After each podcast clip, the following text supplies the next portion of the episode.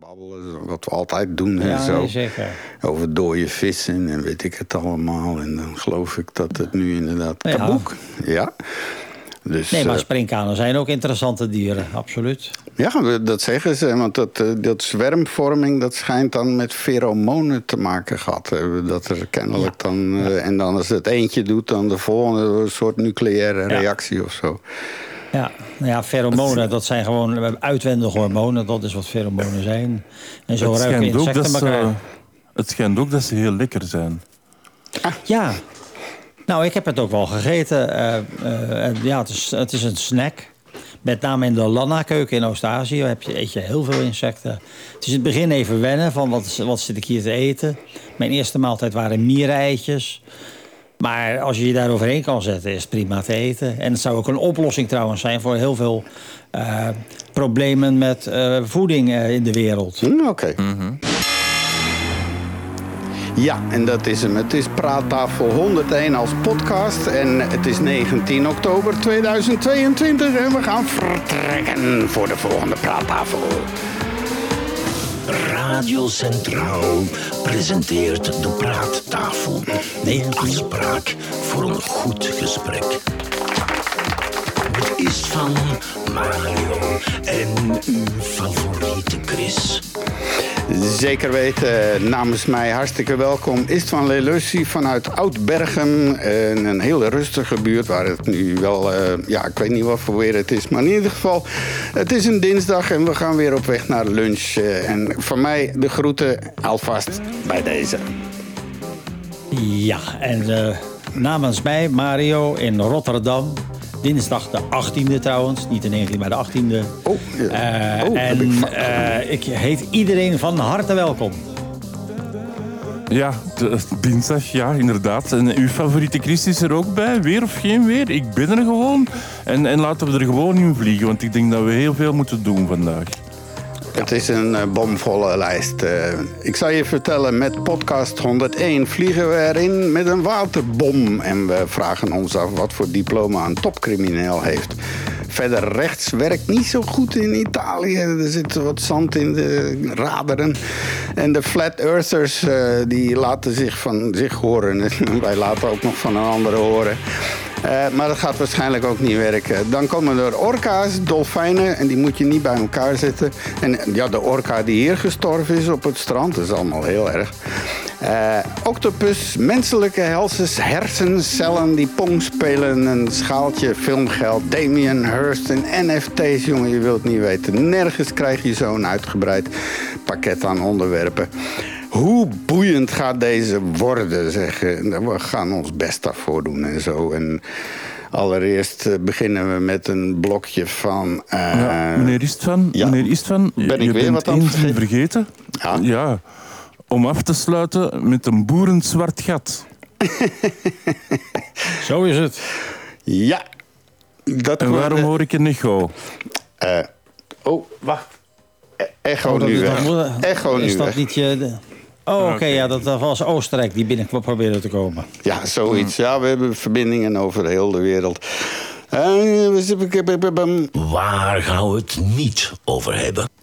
Nou, eh, de zoveelste waterbom weer. Is het nou gewoon... eh, Nu op Kreta zag je die arme mensen. Het was bijbels. Elk, elk eh, interview wat ze deden met de burgemeester... en weet ik veel wat, die begonnen met... dit was bijbels. En je zag echt een angst in hun ogen staan... van wat de hel was dit? Dus, Ja. hè, maar dat wordt een nieuwe normal Ja. dus. Nou ja, kijk, kijk eens in de wereld. eh, Pakistan. eh, we hebben natuurlijk die enorme overstromingen nu in Nigeria. En het is dus niet echt eh, specifiek ergens. Maar het is eigenlijk in het hele noordelijke halfrond lijkt het wel hier en daar fout te gaan. Ja, En dat is best wel griezelig. Je hoort wel vaker, tenminste dat de, de stelling is... is dat dat komt door de klimaatverstoring van de noordelijke straalstroom. Door de opwarming van de aarde. Dus dan, dan gaat hij, draait hij wat langzamer. En dan krijgt hij dus zijslingers. En die zijslingers die blijven enorm lang hangen. Dus dat buitje, dat wordt een hele lange bui. ja, ja. ja. Eh, en we worden er niet vrolijk van. Maar wat mij ook opvalt is met die meeste waterbommen... die gebeuren eigenlijk in eh, nogal bergachtig gebied. Want hier in de Ardennen en toen in Duitsland. En dan krijg je natuurlijk dat al dat water van die heuvels... en dan zo'n vallei, dat loopt in no time vol natuurlijk. Ja, ja. Ja, no- het is noodwaar zo dat zeker met hoge bergtes... dat wolken daar vaak niet overheen kunnen... en dan uitregenen eh, eh, op de vallei, zal ik maar zeggen. Ja, precies. Nou zal dat in Antwerpen of in, in eh, de Ardennen zal dat wel meevallen... maar inderdaad, bij waar je echt gebergd hebt... is dat wel vaak het geval. Ja, zeker. Maar dat is ook die, vandaar dat er ook zoveel regen is in de Amazone. Omdat die, die Andes, die, ja, daar moeten al die wolken water dumpen en zo. Tenminste, eh, als Bolsonaro het nog niet voor elkaar krijgt om dat hele eh, Amazone te asfalteren. Ja, ja, ik, ben, ja ik ben benieuwd of hij weer gekozen wordt. Hè. Dat, dat loopt daar nu een beetje griezelig. Griezelige man. Tja. En... Oh, ik had dat uitgezet. Oeh, Nou, dat was een telefoontje. dat, eh, Hey, ja, wat me ook de laatste tijd opviel... Ik, zag, ik heb daar nu wel geen clip van, had ik misschien moeten pakken... maar ik, ik hoor dan zo van die jongere programma's... en het gaat allemaal over je targets halen... en je moet outreach doen, want anders krijg je geen eh, conception en zo. Die spreken uit voor de helft allemaal Engels, voor Engels. Het is totaal rare... Ja. Het is echt crazy. Eh, Zeker. Nou ja, taalpurisme inderdaad. Ik vind het ook wel. eh, eh, ik zou het prettiger vinden als we inderdaad wat, weer wat meer belangstelling zouden hebben voor onze eigen moedertaal. Eh, ja, wat, wat is mis met een doel in plaats van een target? Eh, ja, ik, maar dat, mensen vinden dat klaarblijkelijk cool klinkt op de een of andere onbegrijpelijke manier. En dat is jammer eigenlijk. Want het is dan toch Ja. een beetje taalverloedering. En, en ook in de krant, hè, want ik zag eh, twee dagen geleden in de krant was er een titel: What about de begroting? en dan denk ik, was dat voor een zin in een krant? Kom aan, Ja. mensen. Ja, dat. eh, Ja. Ja, oh ja. Come on, make it a little. Nee, dat, dat, dat- Dat is totaal Ja. crazy, zoiets. ja, dat was helemaal. eh, ja, nee, het is inderdaad zijn rare dingen. Maar, oh, nog, mensen vinden het inderdaad dan wat. wat eh, eh, nou, sommige dingen, ik kan me daar wel wat bij voorstellen.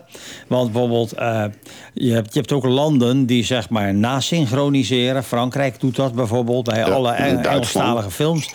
En Duitsland, maar daar ben ik niet zo'n grote voorstander van eigenlijk. Want Nee. dan mis je toch wel veel.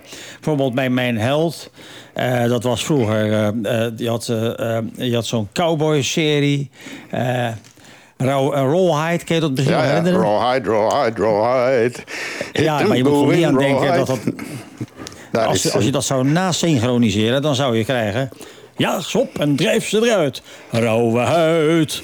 Dat is dan weer minder. Begrijp je? Nee, zeker niet. Maar ik, toen ik in Turkije woonde, daar, wordt ook alles, eh, daar werd ook alles gesynchroniseerd. En dat is net zoals in Duitsland, Frankrijk weet ik niet. Het is wel zo'n sociaal project voor acteurs. Dat die dus een soort inkomen eh, hebben, weet je wel. Eh, Dat is ook allemaal overheids... want in Duitsland wordt alles, alles, alles... Maar in, in Turkije, en toen wilden ze dat afschaffen. En op een gegeven moment hebben ze het ook gedaan. En meteen kwam een derde van het land in opstand. Want die kunnen niet lezen, jongen, die, die ondertitels. dus ja, dan werd het weer terug ingevoerd. En als je daar dan acteur bent, dan moet je dus eh, ook zoveel uren per jaar, weet ik veel, die dingen inspreken. Alleen daar doen ze het niet zo heel precies. Ja, dat is gewoon even drogsmaten. En dan amper lip-sync natuurlijk. Ja, heel simpel hoor. Die doen daar echt niet moeilijk over. Zelfs met echte speelfilms. Als ze, als ze gingen maar- nasynchroniseren, dan werd het gewoon... ja, dat is goed, dat is goed.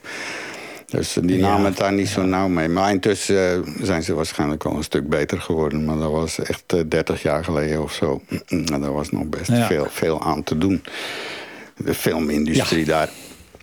Ja, en dan, eh, dan komen we in de buurt van de dode vissen. Want die orka, dat vond ik afschuwelijke beelden waren. Dat er was dus zo'n beest aangespoeld in eh, katzand, geloof ik. Heb Ja. je niet gezien in, eh, op televisie?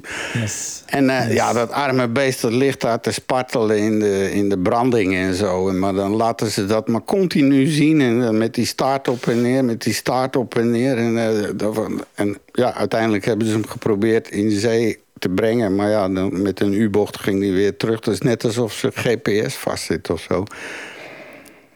Ja, nou ja, je ziet wel de, de laatste tijd dat wel buitengewoon veel zeezoogdieren aanspoelen de laatste tijd. Mhm. ik, ik weet niet of het zo is, maar eh, ja, de Noordzee is natuurlijk een hele ondiepe zee. En daar, daar, horen geen, eh, daar horen eigenlijk geen hele grote zoogdieren thuis, behalve dan de bruinvis. Ja, Eh, maar onlangs ook een beluga is een tijdje geleden aangespoord. Dat is een arctische, dat is een arctische dolfijn. Wat doet dat hier?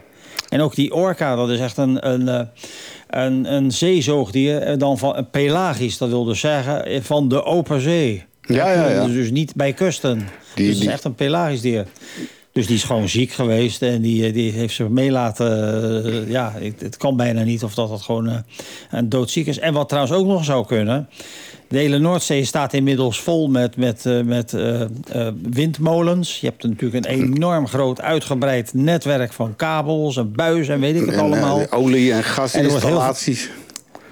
Ja, en er wordt heel veel geheid. eh, Er wordt heel veel geheid om zeg maar, die, die eh, windmolens neer te zetten. En eh, de zeezoogdieren communiceren over het algemeen met geluid. Geluid Ja, ja. gaat ook veel sneller door water dan, dan Veel verder ook. De, Honderden kilometers verder, dus- kunnen die. Ja, dus dat, dat zou zomaar kunnen zijn dat ze, eh, dat ze verstoord raken door die, de kalerenherrie in de, in, de, in de Noordzee. Ja, Nou, dat, dat zou zo, dat lijkt me wel vrijwel. Maar ja, nu is het ook wel de eer- hier in België was het de eerste orka sinds 1860, 70 of zo. Dus dat is echt heel lang. 50. 1850 zelfs. Dus dat is echt. Dus het kan ook gewoon dus een eh, ja eentje die eigenlijk een Darwin Award verdient. Van ja en Omdat je laten we niet wel lezen. eh, ja. Nee, maar ook, ook wat wij van... eh, ja, wij hebben natuurlijk allerlei... eh, eh, laat ik het zo zeggen, heel veel zoogdieren kunnen dezelfde ziektes hebben als wij hebben. Artrose, noem het maar op. Maar ja, dus je hebt dus ook zeg maar het syndroom van Down. Komt daarvoor. Nou ja, dus als je dan als orka met het syndroom van Down bent geboren... Ja, dan, dan kan, kan je zomaar... eh, Down Under. wie zal het zeggen? Down under. nee. In dit geval Down Up. Ja. Eh, Ja, ja, ja. Maar, eh, ja, maar, ja. dat is niet de enige dode vissen. Want wat was dat in Polen nou ineens? Wat, eh, wat was dat? De duizenden, duizenden dode vissen daar ergens. Ja, En geen idee waar het van kwam of zo. Ik, Hebben ze lang naar gezocht, maar het is inmiddels begint het wel een beetje duidelijk te worden. Eh, er is een algenbloei heeft daar plaatsgevonden. De goudalg is daar geëxplodeerd. En goudalgen hebben al een toxisch bijproduct. Dat zijn ammoniakverbindingen en daar gaan vissen van dood. Maar die algenbloei die komt doordat je, zeg maar, eh, vermoedelijk doordat de industrie eh, voedingsstoffen in het water stiekem loost. En men denkt dan aan stikstofverbindingen. Ja, als je kunstmest hebt, dat, dat is ook allemaal stikstof. Daar, daar gaan je plantaarden van groeien. Zo werkt het. Dus flikker je dat in het water, dan heb je algenbloei. Alleen wie de, dus de, eh, wie de schurken zijn die echt daadwerkelijk die stikstofverbindingen in het water hebben, ges- hebben geflikkerd, daar zullen we vermoedelijk nooit achter komen. hmm. Ja, En dat kan niet natuurlijk ontstaan zijn. Dat is echt... eh gedropt. Soms een klein beetje. Alleen ja, het water moet heel eh, voedselrijk zijn. Hè? Eutroof met een mooi woord. Als je echt heel voedselrijk water hebt... eh, dan eh, over het algemeen eh, krijg je dan explosies van één en, één en hetzelfde organisme. En de rest komt er dan niet meer. dat is een beetje de survival of the fittest. Dan, eh, dan explodeert dat. En de, de kleintjes eh, die, die leggen het loodje. Of de anderen, zal ik maar zeggen. Maar het komt ook wel voor. Je, wat je bijvoorbeeld ook hebt, dat zijn van die noctua-algen in zee. Dat is prachtig. Die, die doen aan eh, bioluminescentie. Ah, ja. dan eh, door de branding heen loopt, zie je van die prachtige... Ik, ik heb dat wel eens gedaan. Dat, is, dat moet je echt zien om te geloven. Dan, eh, dan loop je en je ziet echt lichtflitsen eh, verschijnen daar waar je je voeten neerzet. Maar dat is ook een algenbloei. dat zijn allemaal exploderende beestjes dan. Nou, niet exploderende. de- Dus Oh, je oh. hebt eh, bioluminescentie, dat zijn het, eigenlijk, dat, dat zie je ook bij vuurvliegjes. Mhm. Dat zijn twee, eh, twee proteïnen, twee eiwitjes. Dat is, het woord zegt het al, dat is luciferine en luciferase. en daarmee kun kan je dus inderdaad eh, eh, dingen laten lichten, oplichten in de natuur. Ja, Er is ook zo'n heel Ja. diep, diepzeevis eh, die, die met zo'n grote... Oh, ja. eh, voor, zijn, voor zich uit... Ja, een soort bolletje heeft met licht. Ja, nou, er wordt wel meer met, met lichten gedaan in, in, in eh, de diepzee. Want je ziet daar verder anders helemaal niks. Dus is, is het handig als je licht hebt, zeg maar. Om te, om te jagen of wat dan ook. Ja, ik ben meteen de hashtags aan het intikken voor de show. En je moet wel hashtags Oh, ja. hebben. Yes, yes. Ja, maar die dode vissen en zo, dat is toch een beetje... Want dan kom je ook weer... eh, Ook vogelgriep eh, loopt nog continu eh, te scoren hier. Want het wordt nou weer erger, geloof ik. Nou, het is een pandemie geworden. Dus eh, dat zal in, in België niet anders zijn. Hier eh, de ene bedrijf na het andere wordt geruimd. Maar het is een mondiaal iets. Vroeger had je altijd eh, een seizoen... waarin die, die griep eh, H5N1... of in ieder geval uit die, uit die familie... eh, had je als het ware een seizoen waar dat gebeurde. Maar het is inmiddels al het hele jaar door. Dus het is dus eigenlijk een... een, een, een resistente pandemie geworden. Ja. En ik zie daar echt ook het einde niet zo gauw aan van komen. Want ja, eh, wat kan je doen? Ik bedoel, eh, het, het, wordt toch, eh, het wordt toch overgebracht door de, vermo- vermoedelijk de vogels die overvliegen. Dus, dus dieren, vogels die je dus buiten houdt, die zijn eigenlijk altijd het haasje. Dan kan je alleen nog maar kippen houden in een schuur. Ja, want ik zie het toch best. eh, ik, ik reed van de week eh, hier ergens de stad uit. En dan zag ik ook zo op diverse plaatsen zo buiten vogels lopen. Zo kippen en zware ganzen. was een soort boerderij of zo. Dus dat is raar dat er hier. eh, ik weet niet eens of dat er een ophokplicht geldt hier in België. Ik heb er niets van gehoord eh, tot nu toe. Ja, en, wat, en het rare is eigenlijk, dat begrijp vind ik onbegrijpelijk. Je kan die kippen vaccineren, zodat ze inderdaad niet dat, dat, dat vogelgriepvirus krijgen, die H5N zoveel serie. Ja, Dat kan. Maar eh, dat mag niet van Amerika en Europa, want dan kopen ze dat vlees niet omdat, ze, omdat het dan gemodificeerd vlees is, omdat ze ingeënt zijn. Dus het alternatief is, is dat, dat iedereen in doodsangst leeft. En die, die hele boerderijen worden achter elkaar geruimd. En die, die kippen verdwijnen allemaal in, in, de, in de shredder. Eh, omdat, eh, eh, om zo'n regel. En de vraag is, wat is er mis met het eh, vaccineren? En wat ga je als consument daarvan merken? En wat is de... Ja, ik vind het onbegrijpelijk. Ja, hier zeggen ze dat het. eh, op 14 mei hebben ze hier de dingen opgeheven. Omdat het daar niet meer zo heel erg eh, was. Dus. eh, zo is dat. Ja, lokaal, dat, is, dat zijn lokale maatregelen. Maar we zijn er voorlopig nog niet, niet mee klaar. Dat kan Maar, maar heel België heeft op 14 mei gezegd niet meer. Het was niet meer. eh, ja. Het risico besmetting was volgens het federaal agentschap eh, nog wel aanwezig, maar flink minder dan de afgelopen maanden. Maar in Nederland is dat dan anders dan. Nou ja, zeker. Ik eh, volg het nieuws bij. Dat, eh, en eh, ni- niet, dan is België zit dan in de riante positie dat het daar iets rustiger is. Maar kijk eens in de rest van de wereld. Dus dat ja, we hebben ook heel strenge grenzen. Dat zal dat zijn waarschijnlijk. Ja. ja, daar, daar, daar mag geen kip de grens over. Nee. Ja, ja. Oké. Ja, ja, en dan eh, corona, als we toch in de ziektes blijven. Corona is eh, roaring back on ja. stage met eh, de, ten, de Ja, 10 punt. BB. eh, die behoorlijk aan het huishouden is in eh, Singapore en nu ook in New York. En ja, dat is dus voor ongevaccineerden weer geen feest. Maar, Nee. Maar, maar ja, dat, gaat, dat blijft. Ik ga, dit gaat nooit meer weg volgens mij. Dit, is- dit is gewoon Nee. de rest van ons Zoals leven. griep. Maar, maar Ja, dit is een stuk gemener, hè? Want ze komen nog steeds eh, achter allerlei dingen met die long covid en, en dementie. Ik Ja. ben gewaarschuwd, eh, als je na je 65ste ziek bent geweest ervan, dan heb je een hogere kans op. eh, wat was het ook alweer? Iets.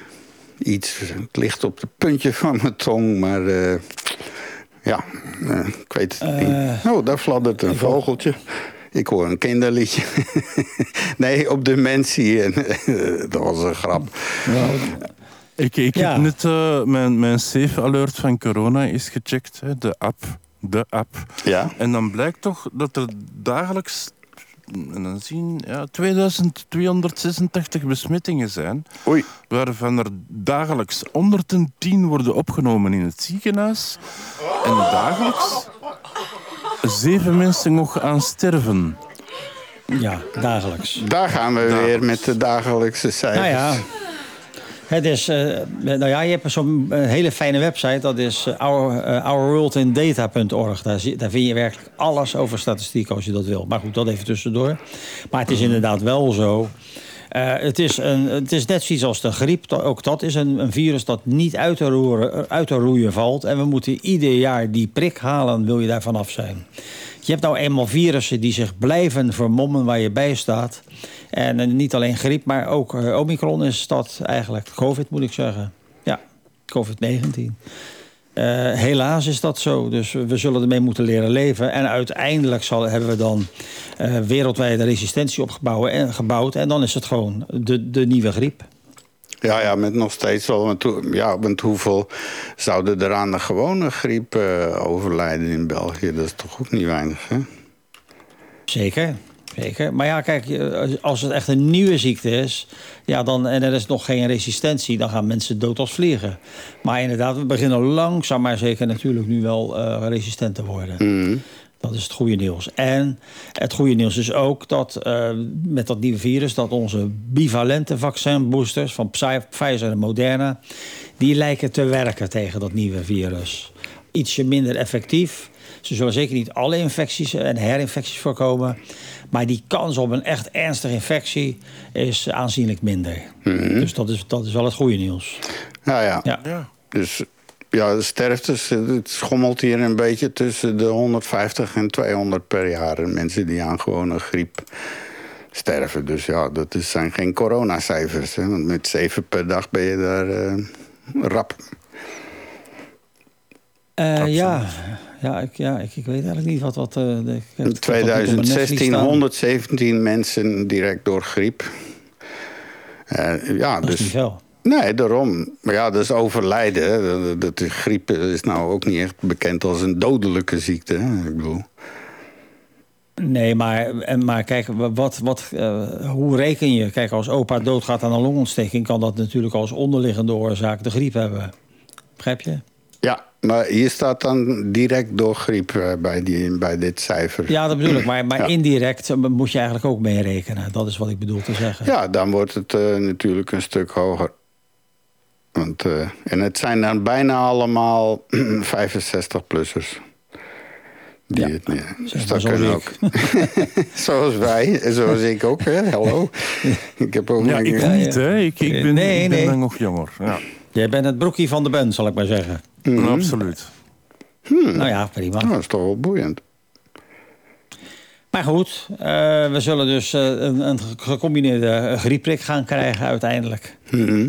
Alleen de verwachting is wel dat dat één booster of één prik per jaar zal in het begin zeker niet eh, genoeg zijn. Ja. Dus ik ben bang dat dat een, een twee keer per jaar of misschien zelfs drie, drie keer per jaar een, een prik halen is. Ja.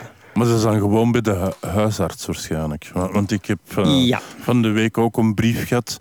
eh, En die doen dat op een weekend. Dat is dan van, ja, eh, de, de griepprik is er en je kan je inschrijven. Op een weekend kan je een uur pinnen eh, wanneer dat je wilt komen. En dan, dan aan lopende band geven ze dan dat weekend griepspuitjes aan hun Ja. klanten. Ah, oké. Mhm. Nou ja, wat, wat ik wel go- eh, goed vind van, van, van deze griepversie... dus deze is veel ruiger als je zeg maar eh, niet, eh, niet bent ingeënt. Dat is echt een heel kwaadaardig iets. Dus het heeft eigenlijk alleen maar nadelen. Het enige kleine voordeel wat het wel heeft... is dat je dan uiteindelijk op de lange termijn... steeds minder last gaat krijgen van lappies. Lappies. Begrijp je?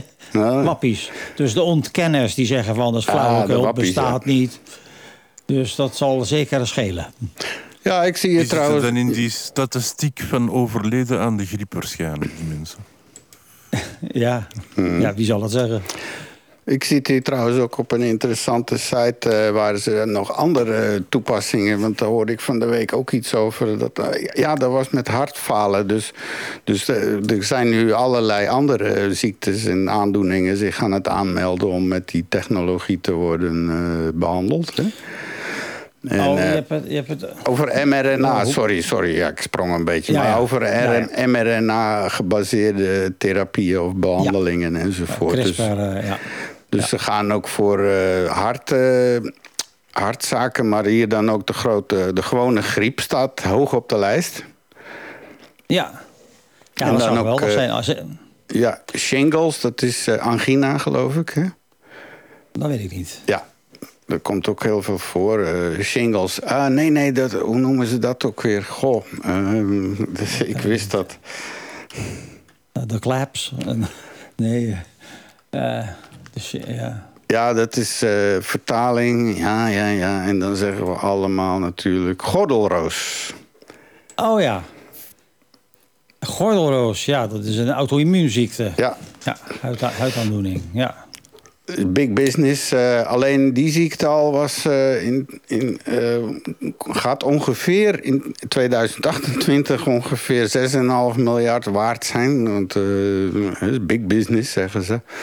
Dus die, maar ja, de markten worden ook gecreëerd. Als dat spul werkt, dan, dan, dan houdt het niet op. Lyme disease, HIV.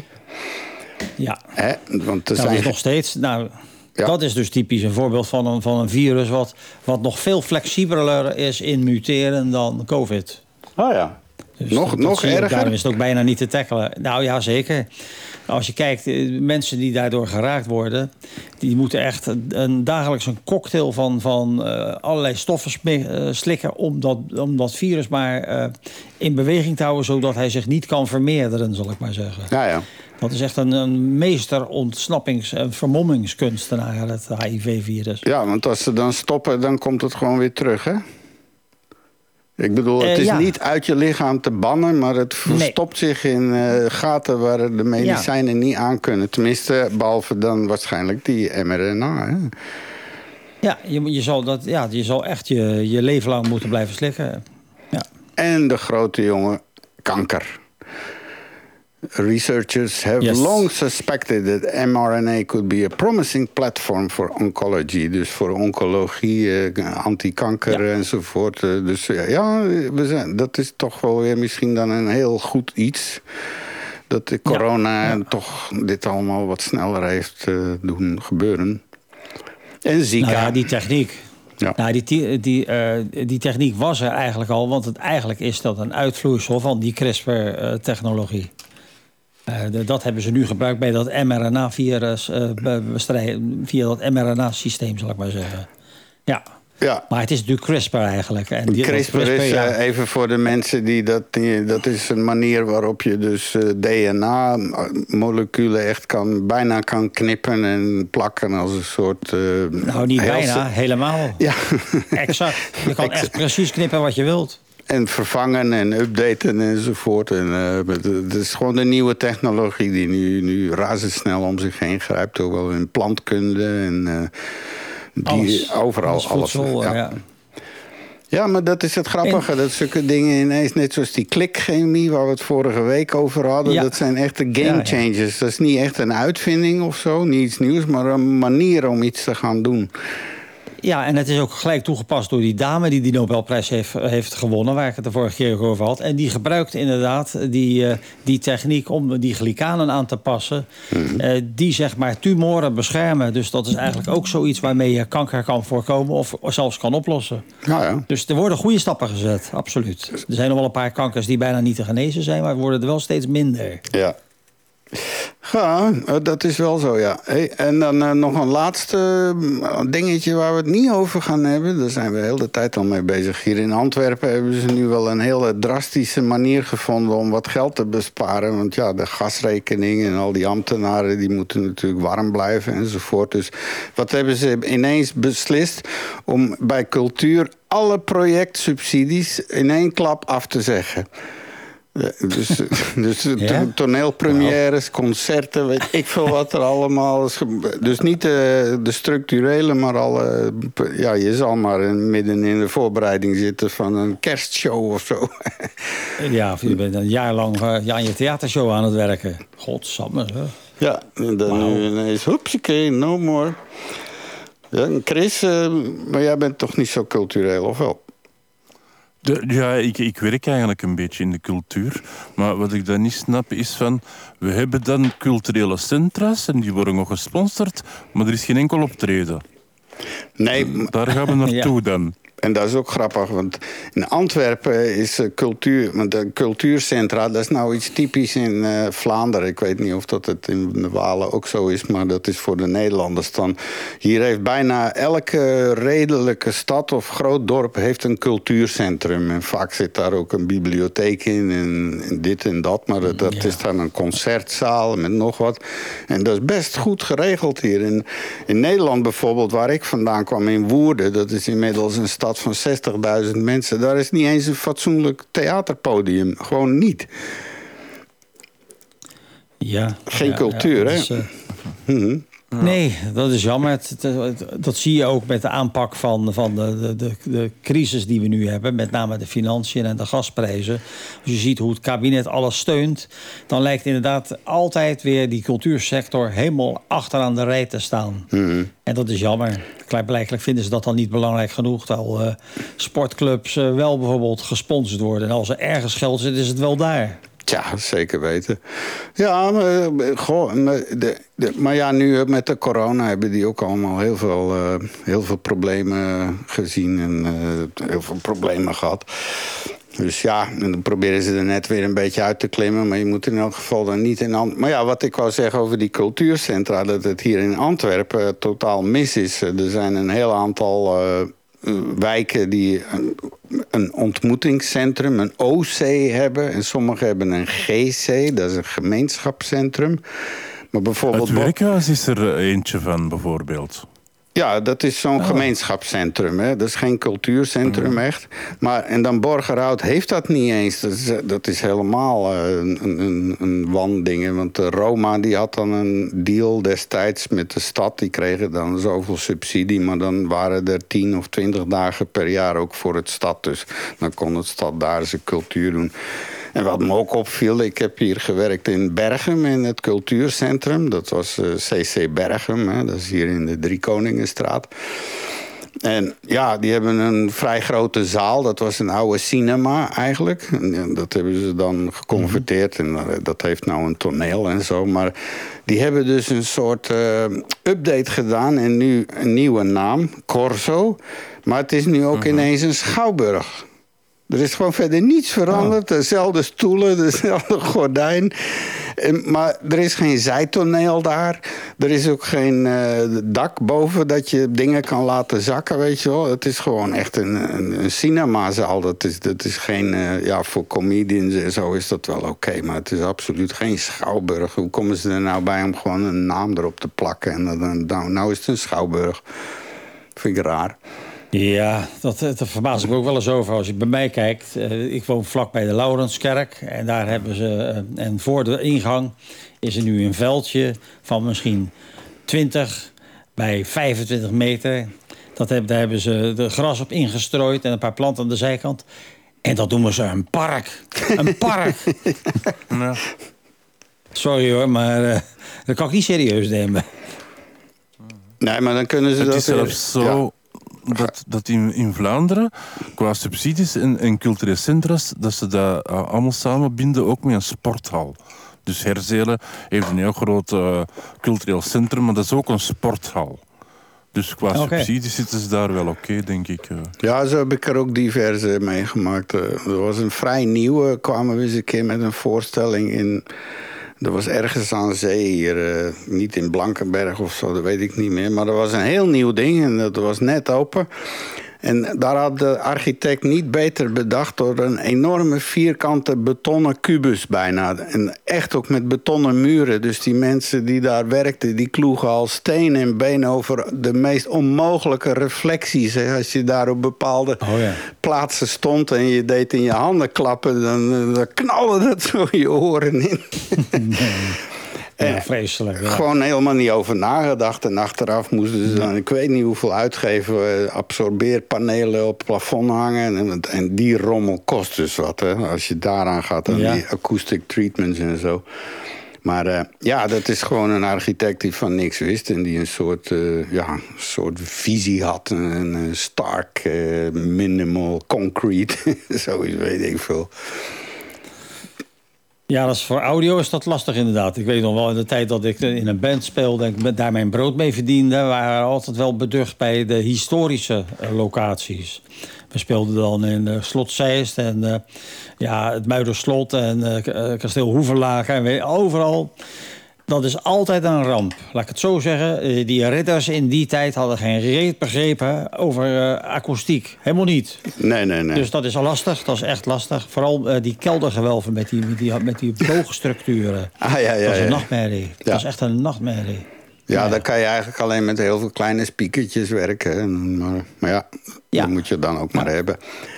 hey, ja. We schieten al lekker op. Het is een beetje over half twaalf. Inmiddels uh, beginnen sommige mensen aan boterhammen te denken of aan koffie. Maar uh, nou, een koffie is altijd goed, hè, enzovoort. Ja. Uh, we gaan eens even kijken naar het volgende onderdeel. Want ja, een volle tafel dat moet wel allemaal verwerkt ah. worden. Hè. Dus...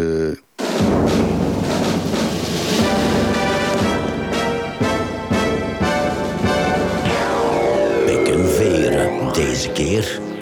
Ja, iemand had een dame voorgesteld. En dat is Mario, geloof ik. Ja, mevrouw Meloni. Ah, mevrouw nog Meloni een mevrouw op het politiek toneel ineens. Ja, nou, we hebben het allemaal meegekregen. Uh, heel Europa huiverde, omdat in Italië een, een licht fascistische partij opkwam en uh, de, de, de, en de premier zou dan mevrouw Meloni gaan worden. Ze heeft inderdaad gewonnen. Uh, en dat was best wel heel griezelig. Ze, ze, zegt dat ze niet meer fascistisch is, want ze heeft wel roots in die richting. Maar dat scheen echt allemaal mee te vallen. En ze was mild geworden. En, uh, en ze, maar ze wilden dus wel een extreem rechtse koers uh, voeren in, in, in, Italië. Denk dus aan het inperken van homorechten, abortus, noem het maar op. Eigenlijk een beetje Trumpiaans zou je bijna kunnen zeggen. Immigratie. En iedereen was er best immigratie was een groot ding. Dat was echt een. Uh... Dus ja, de, uh, iedereen hield eigenlijk de adem in van wat gaat dit worden? Want het is dus, ze, ze, om dus te kunnen regeren had ze een rechtsblok geformeerd. Dat bestaat uit de Broeders van Italië. Dat is, dat is van haar. dat klinkt Dan al heb je. Forza van, ja, Forza van Silvio Berlusconi. Die leeft ook nog steeds. En de Liga van Matteo uh, Salvini. Dat is dat ook die eigenaardige man die toch ook wel hele rare kantjes heeft. Maar goed. Maar iedereen dacht, tenminste zij zei van... ik ga politieke stabiliteit brengen. En, uh, maar uh, het, het ziet er niet naar uit dat dat gaat gebeuren. Want... Nu, nu ze dus aan de macht is en ze zegt van... nou, ik ben helemaal niet zo rechts meer... en lijken de lijken uit de kast te blijven vallen. Uh, bij de eerste zitting van uh, het parlement... dat werd geopend door Li Liliane Segre. Dat is een overlevende van de holocaust... en sen senator voor het leven. Die, zei dus ook, die kreeg ook een staande ovatie. Want die zei, ik inderdaad, die zei ook inderdaad... als ik eraan denk dat ik, dat kleine meisje... dat in 1938 troosteloos en verloren door racistische wetten... werd gedwongen uh, mijn, mijn lagere school achter me te laten... Staat nu aan het meest prestigieuze bureau in de staat. En dat was dus meer een beetje een kaakslag tegen het adres van mevrouw of van meneer La Russa. En dat is dus inderdaad een politicus van die broeders van Italië. Uh, dat is dus een van haar medeschurken, zou ik maar bijna zeggen. En die verzamelt fascistische me memorab memorabilia. Memorabilia, moeilijk woord, zo. Memorabilia. Uh, juist, memorabilia. Die werd dus ook verkozen tot voorzitter van de Senaat. Uh, zijn vader was voormalig minister van Defensie... Uh, en secretaris van de fascistische partij van Benito Mussolini... en medeoprichter van de Broeders van Italië. Mm -hmm. uh, dus dat, dat, dat is, dat, oh, daar is veel over te doen nou. En die La Russa, zijn middelnaam is Benito, net als Mussolini... maakte politi politieke carrière bij de jeugdafdeling van de socialistische aanhangers van Mussolini. Er is ook een video van hem waar hij dus uh, te midden van al die fascistische rotzooi staat... waaronder foto's en medailles en een standbeeld van Mussolini. En zijn broer Romano, die is gefilmd terwijl hij uh, fascistische groeten uh, bracht... op een begrafenis van een extreme militant... Nou zegt die Meloni steeds van ja, maar dat valt wel mee. En wij, proberen ons te distancieren van de, onze neofascistische wortels. Het is een conservatieve voorrechter van patriotisme. En er zijn geen nostalgische fascisten meer enzovoorts. Maar de lijken blijven uit de kast vallen. Bijvoorbeeld woensdag was er een Instagram-post van mevrouw Menuni. Dat is ook een kandidaat voor een ministerpost van Meloni. En uh, ze, daarbij die mevrouw Meluni, die eerde de fascistische marinecommandant commandant meneer Borghese. Bijgenaamd de Zwarte Prins. uh, dus die heeft zich aangesloten bij moslimische pronaties. film, man. Uh, ja, dat is echt een film. Dus, dus dat valt dus ook echt, is dus ook iets waarvan, waarover iedereen valt. En als klap op de vuurpijl heeft ze nu ook een ruzie met. Silvio. ja, Silvio Berlusconi. Oh, die is nee. ook niet meer echt blij met deze club. Want hij zou woedend zijn op Meloni... omdat, hij ze, omdat zijn eisen voor ministerposten zijn afgewezen. Dus hij eh, zeg, is zeg maar een beetje... Hij doet mee voor zoete koek een beetje. Ja, nee. hij doet een beetje mee voor zoete koek. Dus de kans dat deze coalitie echt, echt blijft bestaan... daar heb ik zo mijn twijfels bij eigenlijk. Ja, de Italianen die gaan toch vier keer per jaar verkiezingen doen. Dus eh, dat is daar nog Dat sinds ik- mijn vroegste Ja. kindertijd herinner ik me dat gewoon toch om de zes maanden zie je weer een premier Salvoni, premier Matteo, de premier Bernard en allemaal. Ja, de enige die een beetje serieus was, dat was Mario Draghi. En dat, dat, je merkt ook gelijk een golf van opluchting door Italië. Eindelijk een normaal iemand. Maar ja, die heeft zich niet meer verkiesbaar versteld. En nu hebben we dus dit. Eh, maar die was er ook weer eh, tegen de kliffen opgelopen als een soort eh Don Quixote, weet je wel. Eh, trouwens, over die nazi-dingen. Eén ding kwam ik van de week tegen. Eh, blijkt dat er op Funda, eh, is, dat is een Nederlandse website waar alle IMO te koop, dus alle woningen die te koop worden aangeboden, die komen daar terecht of zo, denk ik, hè? zoiets. Ja. Nou, Ja, en daar, is dus een, daar zijn dus foto's, je ziet dan foto's. En wat blijkt, die, heel die woning hangt vol met SS en eh, nazi-memorabilia. Een grote adelaar Ja. met een hakenkruis. en, en weet ik het allemaal, vlaggetjes met hakenkruizen. Oké. En jedem das seine, dus allemaal, eh, ja... Lekker slim, zeg. Maar, om, maar ja, hij zoekt misschien gelijkgestemden van eh, iemand die ook zoiets... eh, of de politie heeft dat opgezet als van nou een koper die hierop Oké. afkomt. Ja, oké. ja. Ja, Maar ja, dat is een triest land, inderdaad. Ah ja, dus, maar ja, dat nazisme, dat, dat blijft een sluipend iets. Hè. Ik bedoel, gelukkig komen we dat hier nog niet zo heel erg veel tegen. Alhoewel, je ziet nu wel steeds vaker af en toe op de snelweg... die motorcycle guys, weet je wel, van... Satu, Satu dit en eh, echt die Ja, dat is, dat is een bizar verhaal. Ze hebben ook inmiddels, eh, zeg maar, jij hebt de Satudara en de Hells Angels en eh, noem ze maar op. En wat ze dan in Nederland hebben gedaan, eh, bij tijd en wijle hebben ze dat dan als een verboden organisatie, eh, als een verboden organisatie bestempeld. En moeten ze dus ook, eh, mogen ze die jackies niet meer dragen. Dat hebben ze besloten, ja. maar ja, daar zitten ja. die lui niet mee. Daar zitten die lui niet mee, want dan gaan ze gewoon als eh, bouwvakker, motoragent of indiaan. De village people. Ja, nee, maar goed. eh, ja, dus, dat heeft tussendoor. Maar inderdaad, ja. Alright. Maar nu we toch over eh, vrouwen en politiek hebben... want eh, da- dan kan je er eigenlijk niet omheen... dat mevrouw Truss in Engeland in afschuwelijk zwaar water is aan het geraken... terwijl we het erover hebben. Wat is dat toch, joh? We hebben vorige keer eh, we hebben het gehad over die quasi kwarteng... die dan het zo nodig vond om de belasting voor de allerrijkste... gewoon compleet af te schaffen. En, en nog een heleboel. En dan, dat was nog het ergste niet. Maar ze zouden dat allemaal... Dat, dat noemden ze unfunded tax cuts. Dus, dus belastingkortingen die niet eh, betaald zijn. Dus er moet altijd voor iets in de plaats komen. Als je belastingen afschaft, Ja, ja, ja. dan loop je 100 miljoen mis. Nou, dat moet je dan ergens vandaan... Nee, want ze gingen het allemaal lenen op de markt. Hè? Want iedereen die geloofde in een gouden dageraad voor Engeland. En eh, dat zou de glorie zijn. En het was eh, Reagan en Thatcher en alles in één. En de nieuwe Ja. mistrust. Maar eh, helaas is het toch anders aan het lopen. Want er zijn... eh, ja, er is nu een, een enorm populair filmpje gebaseerd op de Muppets. Waar- Waarin ze zit. Je kan dat op eh, YouTube allemaal gaan zoeken. Je, je, je gaat er enorm veel vinden. Ja. Dus arme mevrouw Trust. Maar laten we zeggen, het is een zware week voor vrouwen in de politiek. Hè? Vrouwen moeten toch doorbreken en opstijgen. Maar eh, deze keer valt het toch niet mee. Maar als, Ja. als ze dat lenen bij een bank en, en ze kunnen dat niet terugbetalen, moeten dan alle Engelsen verhuizen? Wordt dat dan in beslag genomen in Engeland?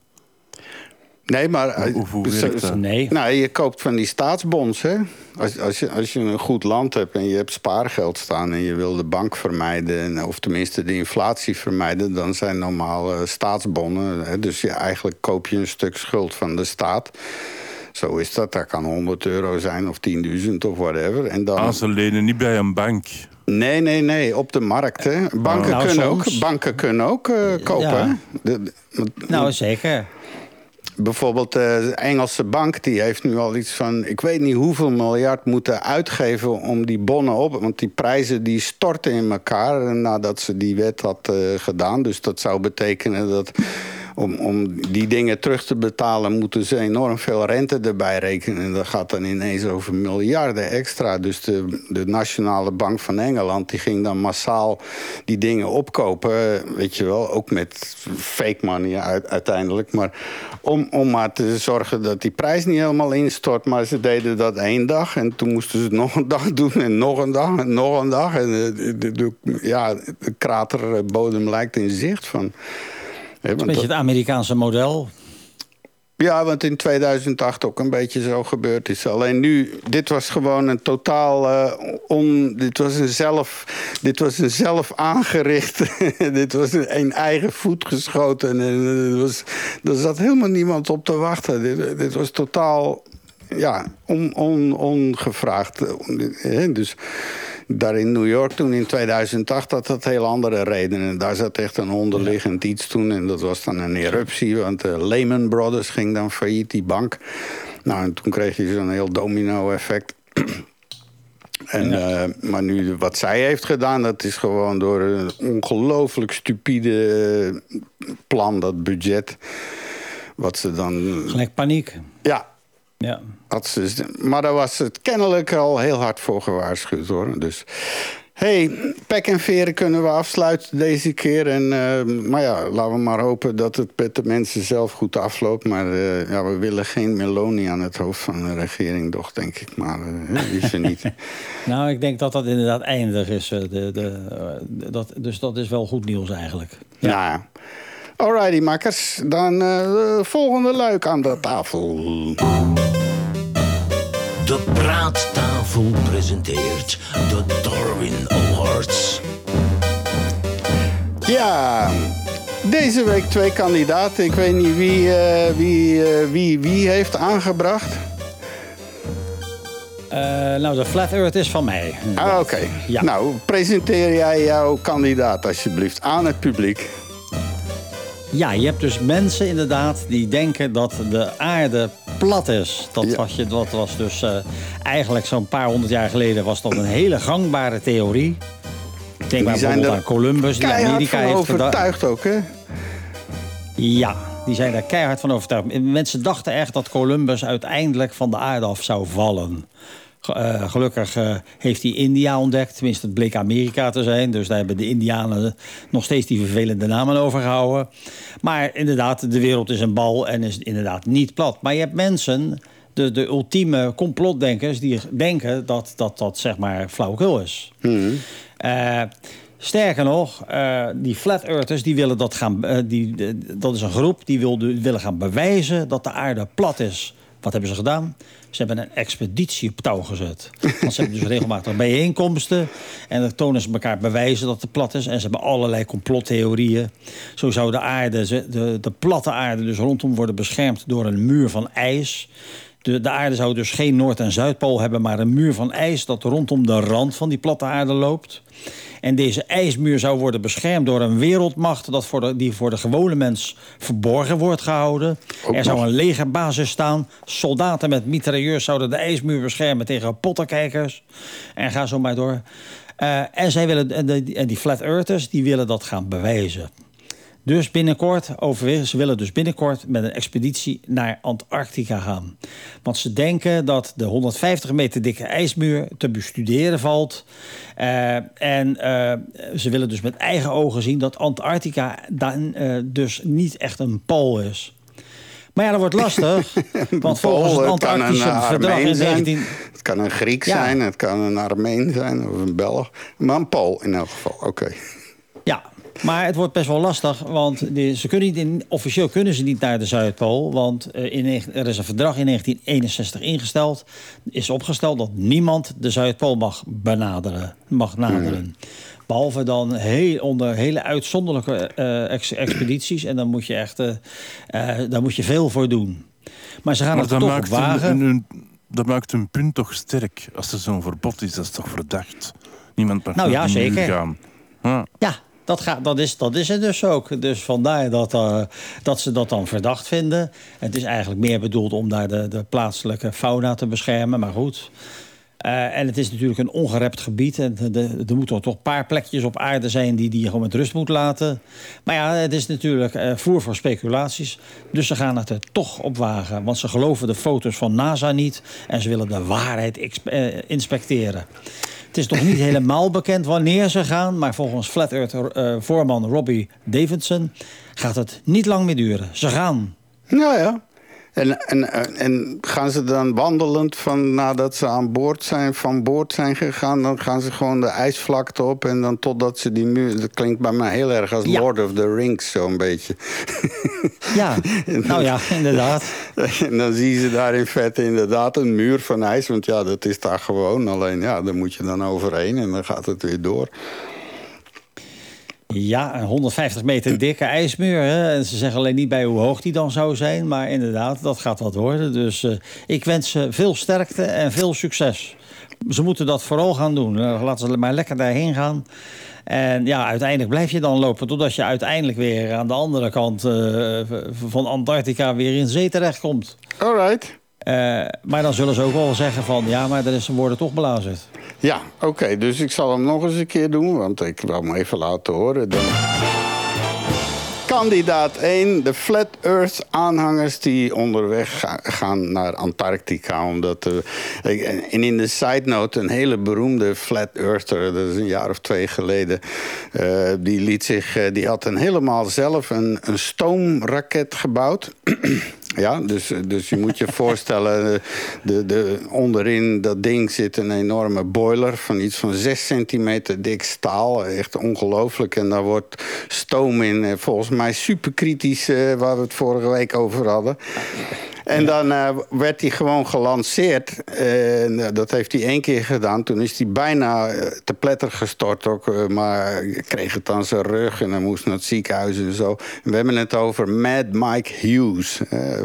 Er staan heel veel video's op YouTube. En hij was gewoon inderdaad ook totaal geobsedeerd... door het willen bewijzen dat dat waar is. En dan liet hij zich dus de volgende keer weer omhoog schieten op die raket. Maar dat ding ging met een rotgang omhoog. En meteen viel die parachute die hem moest laten landen er eigenlijk al af bij de start.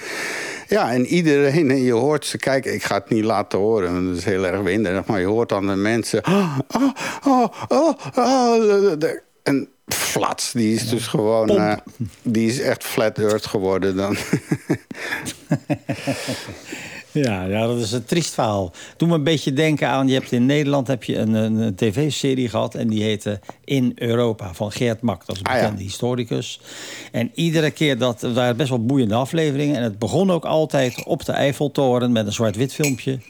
met iemand die een zelfgemaakt pak had gemaakt... met enorme vleugels... en die wilde bewijzen dat hij kon vliegen als een vogel. Ja, en iedere keer bij, eh, zag je hem dus zeg maar een aanloop nemen... en uiteraard te pletter vallen aan de voet van de Eiffeltoren. Daar begon dat mee. Dus daar moest ik eigenlijk een beetje aan denken. Mhm. Dat zijn mensen die willen ten koste van alles... en desnoods van het eigen leven bewijzen dat het kan. Ja, ja. Dus, eh, dat is kandidaat 1. Eh, je kan erop gaan stemmen op onze website. Eh, ik ben die van vorige Nou, twee. week Eh, vergeten. is, ja, we, we- we zijn halverwege. We zijn halverwege. We zijn Nou ja. Flat Earth was natuurlijk één. Dus Ja. met Mac, eh, dat is En dus... dan? eh, ja, ja. Ja, kandidaat 2. Die komt van Chris. Ja, inderdaad. En, en twee weken geleden hadden we een bepaalde dame en die is gewonnen hè, met de Ik heb award. eh, en, een en die had iets speciaals. met een aap. Ja, dat Voilà, die had een verhouding met een aap in een dierentuin van Antwerpen. En, en nu hebben we een man, de 63-jarige Malcolm Brenner uit Amerika, en die heeft een affaire met een dolfijn. Oké. Eh, een, lang geleden. Eh, hij was toen 20, dus, Ja. dus zeker 40 jaar geleden. En dat komt nu boven omdat er op YouTube een filmpje van staat. en, en daar vertelt hij alles in, maar dan ook echt alles. Eh, zelfs dingen die je eigenlijk liever niet zou weten. Maar hij, hij- hij is voorgesteld aan die dolfijn, die Dolly noemt, door een vriendin. Hè? Hetgeen dat je altijd tegenkomt. Je, wordt, je leert altijd wel iemand kennen door je vriendin. En, en, en ja, hij was er dan een paar keer mee gaan zwemmen. En, en hij merkte dat de dolfijn hem benaderde. Op bepaalde manieren. Oh, en, ja? En, en dus, eh, ja, en, en er kwam een relatie van. Zullen we zeggen, het houden op, op een intieme manier? Op een heel intieme manier zelfs. en en eh, Holy eh, het is, als je het filmpje ziet, eh, op een gegeven moment wordt hij zelfs onder water geduwd en, en wil de dolfijn eh, seksuele handelingen. Maar ze merkt dan dat hij, hij niet zo goed onder water leeft en dan zoeken ze een andere manier. En in dat filmpje, en dat zal zeker op de show notes staan van deze eh, aflevering, eh, vertelt hij ook hoe, hoe dat ze dan de liefde bedrijven. Ja, ja. Wat gruwelijk. Wat, wat Ja. lastig. Dat is, het is volgens mij een volslagen glad beest. Ja, en de enige optie volgens mij is dat luchtgat. Maar dat zullen ze wel niet bedoelen. Nee, nee, nee, nee. Eh, nee, inderdaad. En, en hij is niet de enigste, want, want zo, eh, ongeveer rond die tijdperiode dat hij dat had, was er ook een vrouw die eh, een relatie had met een dolfijn. En, en blijkbaar, ja, moet dat iets zijn? Dat is een ding. hè. Oké, laten we een klein stukje luisteren naar die man, die brave man. photographs to illustrate a book that she was going to write about the dolphins at Florida Land. It was my first professional gig, really, as a freelance photographer. I met the uh, author at her house in Sarasota, and we took her boat down to Florida Land. Uh, when we got out of the boat, we were standing on the dock looking down at this dolphin. She stared up at us, and we stared down at her, and the writer said, This is Dolly. Malcolm, meet Dolly. Dolly, meet Malcolm. There Hello Dolly. Hello Dolly, meet Malcolm. Dat begint al heel raar, vind ik hoor. Eh, ja. Ja. En hij zegt op het einde ook van ja, weet je, eh, vroeger waren relaties tussen dezelfde seks verboden. Hè? Mannen met mannen, dat mocht niet, die weer opgesloten. En, en nu mag dat wel, dat wordt zelfs nou, ja, gepromoot nu. Ja, alhoewel, als je tegenwoordig tv ziet, zou je denken van wel. Maar dat wordt nu toegestaan en dat is allemaal normaal. En hij zei, misschien komt er wel een periode dat eh, relaties met man en dier, eh, dus seksuele relaties, dat dat ook wel zal toegestaan worden. Maar ja, je hebt, nu, Ja, ja. je hebt nu de opkomst van de, de, de dog en de cat translators. Hè. Je hebt dus eh, apps nu. Ik heb die gedownload, die is heel grappig. Er is een dog translator. En dan, als, als je hond iets van een geluid maakt... dan zaagt hij van, ja, ik wil eten, ik wil dat. En andersom heb je dus allemaal icoontjes. en als je een bepaalde boodschap wil geven, dan eh, doe je dat. En dan doet maakt dat een hondengeluid en die hond hoort dat. en dat werkt echt. En daar hebben ze ook voor katten. Allemaal gebaseerd op AI. Dus je kan er maar op wachten voor, het, eh, voor al die beesten eh, een app krijgen... dat je er gewoon mee kan kletsen. Ja. En ik ben dat trouwens vergeten te zeggen. Eh, maar die vrouw die een relatie had met een dolfijn, die kon ook praten met die dolfijn. En, en ik ben dat vergeten te zeggen, is van, want in die YouTube-film hoor je die dolfijn ook effectief praten. Hmm. En, en je verstaat die zelfs. Ah, maar dan zouden we dat Nou, stukje zijn- op moeten zoeken. Maar ja, het zijn natuurlijk hele intelligente dieren. Maar inderdaad, zo'n vrouw die dan seks heeft met een dolfijn. Het kan. Je dan, eh, wie weet komt daar wat uit voort. Wie weet bevalt ze dan van een, een, een goudmakreel van 9 pond. Dat, dat, dat, Of- dat kan bijna niet anders. Of een zieke orka. Of je krijgt een soort zee, geval- een, een zeemerfijn... Een, zee, Ja. een zeemeerfijn die van boven een dame is en van onderen dan zo'n... Of ja, het kan ook natuurlijk andersom uitpakken. Andersom. Met, eh, Andersom met twee benen en een vishoofd. ja, dan, dan zie je zo'n dolfijn met een... eh, Met een ja, we, we moeten opletten, het is 12 uur. Bijna, lieve mensen, eh, welkom aan de praattafel. Dit is nog steeds Radio Centraal. En ook de podcast. En, het is fijn om aan de lunch te zitten. En, met de, we hebben een Nou, meer. Tijd hier. Oké. Yes. Dus even kijken. Dat is. eh, Ja, dus de tweede kandidaat is de meneer die zes maanden lang een vrij intieme affaire had met een dolfijn. Een, een Ja, vis. en, en, en ook Flipper. nog eens, en, en dat was bij beide dolfijnen, eh, toen ze uit elkaar zijn gehaald, stierven de dolfijnen uit verdriet. Nou, Zeggen ze, zeggen ze. Ja. Ja, er is wel veel onbekend over die beesten. Hè? Want het, het zijn wel beesten. Het zijn wel hele intelligente dieren. Ja. Ja. Hè, want wie kent er niet eh, Flipper? Hè? Nog. Daar heb je Flipper, Flipper, de flapper, de flipper. Ja, dat is, dat is echt jeugd, Ja. eh, jeugdtijd. Dat eh, was Absoluut. een enorm populaire serie. Ken je, zegt jou dat niks, Chris? Ja, ja, de- ja, Flipper uiteraard. En je had ook die hond, eh, hoe noemde die nu? Lassie. weer? Lassie. Lassie, ja. Lassie. En, en, Ja. eh, en, eh, nog een ander. Lassie. En er was nog een ander hondje ook. Ehm, Ja, die bedoelt die Chinese versie. Dat was Nee. Lassie Goreng. Nee, dat was zo'n eh, klein, zo'n half langharig, zo'n beetje zo'n Engels model. En er was ook een super slim hondje, eh, Benji of zo, zoiets was dat. Ah ja, Benji. Ja. Oh, dat weet ik niet. Nee. Maar dat was later, hè? Even kijken hoor. Maar wat ik... Het is een sprookje. Flipper. Is dat? Ah. Nou, heel boeiend. Nou, dat is dan niet zo boeiend. Maar eh, dat Eh, was dat niet het liedje wat ik... eh, Daar heb je Flipper, Flipper, Flipper. Dat- dat- Wat een dolfijn, om trots op te zijn. Ja, we worden dement, Mario. We gaan kinderliedjes allemaal weer feilloos, feilloos tevoorschijn halen. Zo, hè. En dan had je nog Daktari met een chimpansee en een schele leeuw. Ja, Oh ja, Clarence. Clarence. was dat, ja. Clarence, ja, dat weet ik ook nog wel. Ah ja, Daktari, zeker weten, absoluut. eh. En dan natuurlijk Mr. Ed, hè, de, de, de talking Oh ja, horse. A horse is a horse, of course, of course. Dat, dat, dat, dat, dat vond ik ook een hele leuke serie. absoluut. Met Zaza Gabor was dat. eh. Wilbur! ja, dat kan ik me nog goed herinneren, ja. Mr. Ed, wacht even, komt die, denk ik. Ja, ja dat is ook een A classic horse is a eigenlijk. horse, of course, of course. Nou, Air Date, nee. Nee. Hello. Debbie. I'm Mr. Red. A horse is a horse, of course, of course, and no one can talk to a horse, of course. That is, of course, unless the horse is the famous Mr. Ed. Go right to the source and ask the horse. He'll give you the answer that you endorse. He's always on a steady course. Talk to Mr. Ed. Ja, dat is even voor alle mensen van onze generatie. Wij zijn geboren Ja. in de vijftiger jaren, zeg maar. In de late Ja, zeg vijftiger maar toen... jaren. eh, Heel lang geleden. Oh, Helaas. Helaas. Eh, het is net 12 uur geweest. Eh, u bent nog steeds de gast aan de praattafel. Eh, ik zit hier met Mario en onze Chris. Onze fa- mijn favoriete Chris. Of dat het de uwe is, ja, dat hangt er vanaf. Misschien duurt dat een paar uitzendingen. Maar op een gegeven moment ga je hem omarmen. En je gaat eraan wennen. En dan wordt het al gauw een onmisbaar stuk van je verstandelijk dieet. Hè? Zeg ik dat mooi of wat?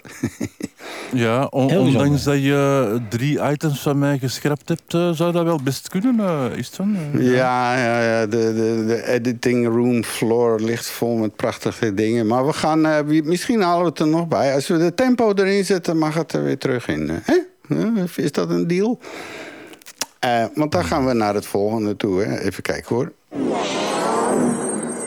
Eh, Wetenschapsnieuws. De laatste inzichten. Niet alleen wetenschap, maar, eh, maar toch wel veel wetenschap. Eh, dus we gaan lekker het nieuwsbedje erbij zetten. Lekker zenuwachtig, zo'n mooi muziekje. Want het nieuws is iets wat maar snel gaat en vooruit gaat. En het duurt ons alsmaar. Want je kan ook nooit iets ontnieuwsen. Als je eenmaal iets gehoord hebt, kan je dat nooit meer verwijderen. Nee. Hè? Dus Ja. meer en meer en meer.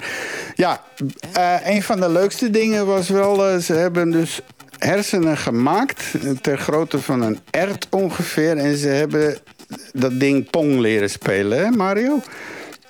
Ja, dat is heel bijzonder. Nou ja, ik denk niet dat ze die hersencellen hebben gemaakt. Dat, die zijn natuurlijk, dat, dat komt natuurlijk uit een, uit een vivisectie of iets Een dergelijks. cocktail was het. Van, Maar inderdaad, ze hebben dus, eh, ze hebben dus een soort netwerk gemaakt eh, van 800.000 hersencellen. Die, hebben- die konden ze laten leven in een schaaltje, in een petrischaal.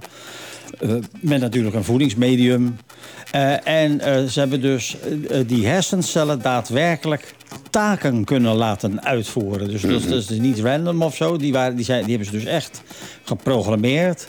Zodat ze dus een heel simpel spelletje konden spelen. Te- te- tennisachtige computerspelletje. ja, Pong. Ja, hoe kom je als wetenschapper daarop? Ik zit zo te mijmeren dan.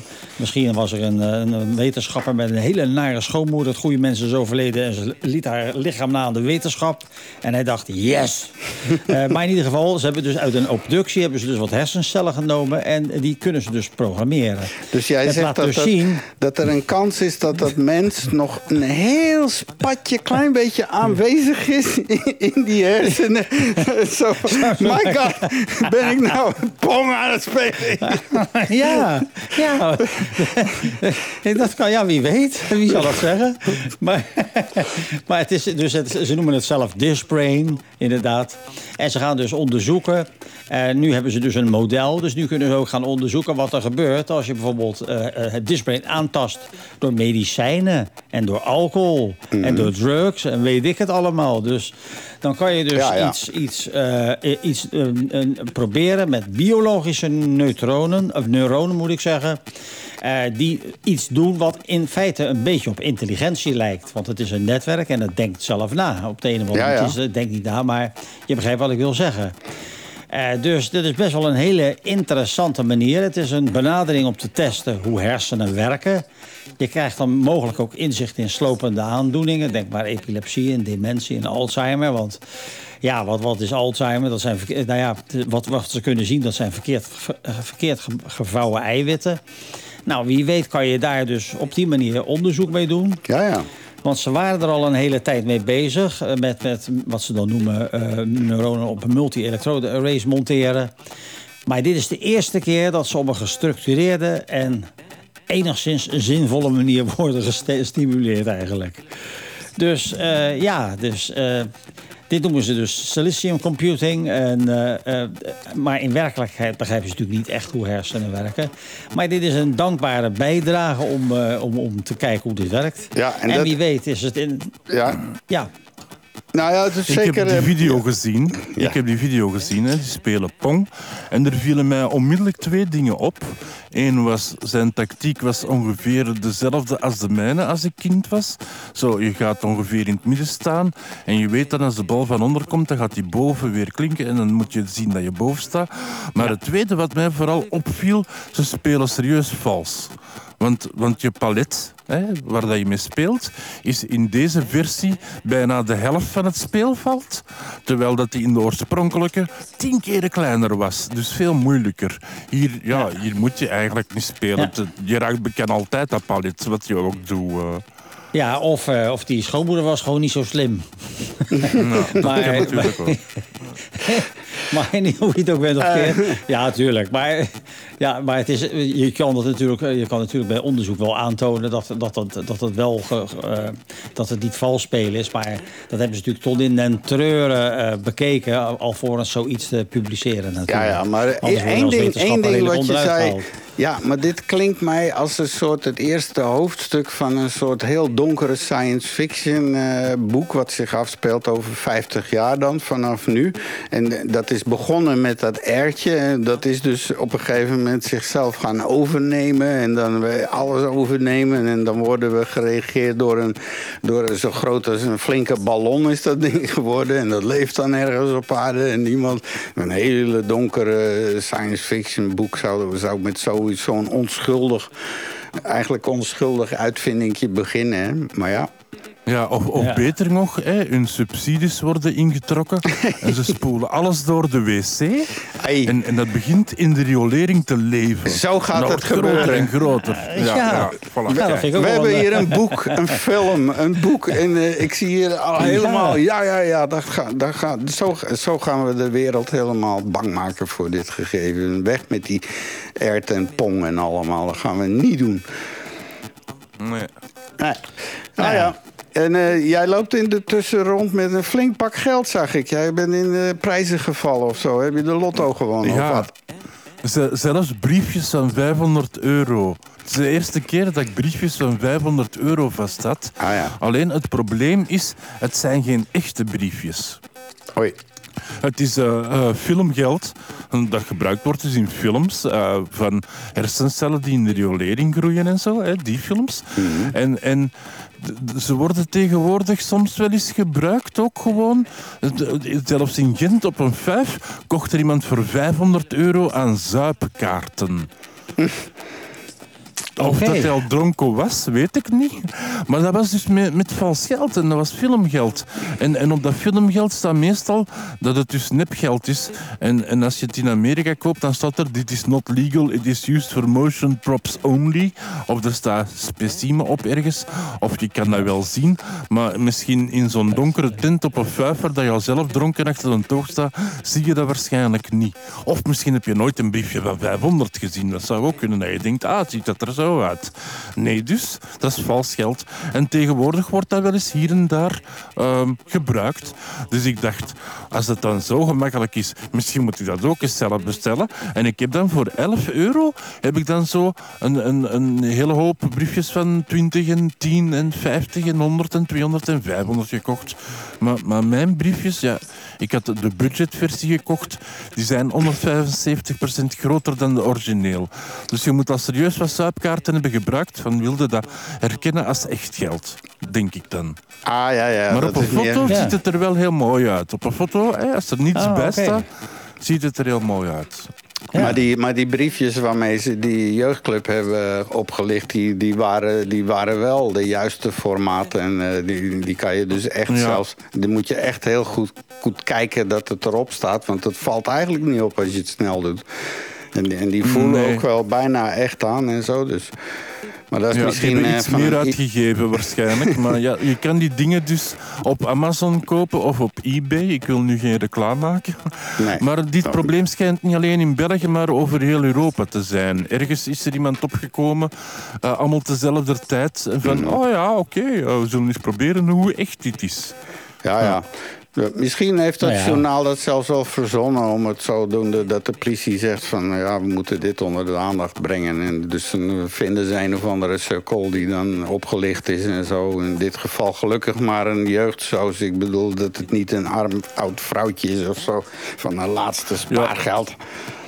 Ik, ik vermoed ook dat het een student is van een filmacademie die dat... Oh, we hebben dat hier nog liggen. En we gaan naar de vijf, je hebt geen geld, kom, laten we hier een paar twintig, twintig briefjes meenemen of zoiets. En we proberen gewoon. Hè. Ja, ja, ja. Maar meestal zijn dat wel filmschool, academiegasten die zoiets eh, uitsteken. Zeker Ja, weten. studenten eh, die zijn altijd wel geïnteresseerd in een, op een makkelijke manier eh, iets met geld te doen. Dat is nou eenmaal zo. Jongen, die, die zijn niet met risico's bezig. Zo was er ook, een, dat is alweer tijdje geleden, was er ook een truc die studenten uithaalde. Tenminste, één student kwam daarachter en dat ging gelijk rond als, als mildvuur.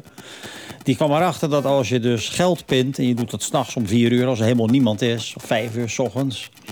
En je pint 150 euro, dan komen er drie biljetten van 50 euro uit de ma- automaat. Als je de buitenste twee laat zitten en de middelste trek je eruit... en je wacht drie minuten, dan slokt hij het geld weer op... en wordt de transactie ongedaan gemaakt. En jij hebt 50 euro. Ah, ja. Dus, dus, die, dus die truc, dat, dat, dat ging als een raket. En binnen een weekend was, was de ING, het waren hun automaten geloof ik... een paar miljoen kwijt. En toen hebben ze dat gelijk gerepareerd of zo. Maar ja, zo zijn studenten. Ja.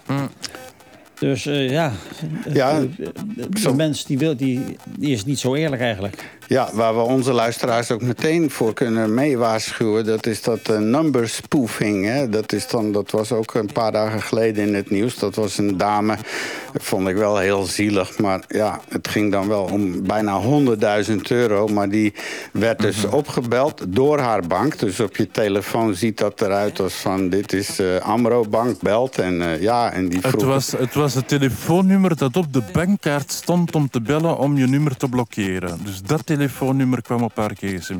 Ja, precies. Ja.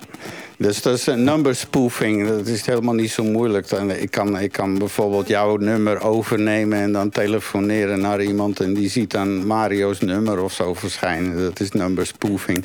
Maar ja, en, en dan hebben ze toch voor elkaar gekregen... om die dame dusdanig eh, veel informatie te ontfutselen. Wacht, ik moet even niezen. Eh, Ja. Of niet? Het, het verhaal was eigenlijk dat ze gebeld werd omdat er gezien was dat er iets onregelmatigs op haar rekening was gebeurd. En om haar geld dus eh, te beschermen, zou ze haar geld even moeten overschrijven op een andere rekening van de bank zelf. Oh ja. Ja. Ja, maar dan gaan er toch allemaal belletjes rinkelen links en belletjes rechts en Ja. Ehm, Ja, ik, krijg, ik krijg dagelijks van die mails van, van, eh, eh, dat je je bankrekening moet checken en weet ik veel. En, en sommige, zoals vandaag, dat was gewoon tekst, geen enkel logo. Dat je van versie, ja mannen, doe toch je best. Maar er zijn er af en toe bij dat je echt moet kijken van, is, is dit nu het juiste of niet? En, en, en soms, ja, ik kijk meestal naar de links en de e-mails, dat verhaalt al heel veel. Eh, eh, maar toch is het, wordt het moeilijk, ze worden slim in die dingen tegenwoordig. eh.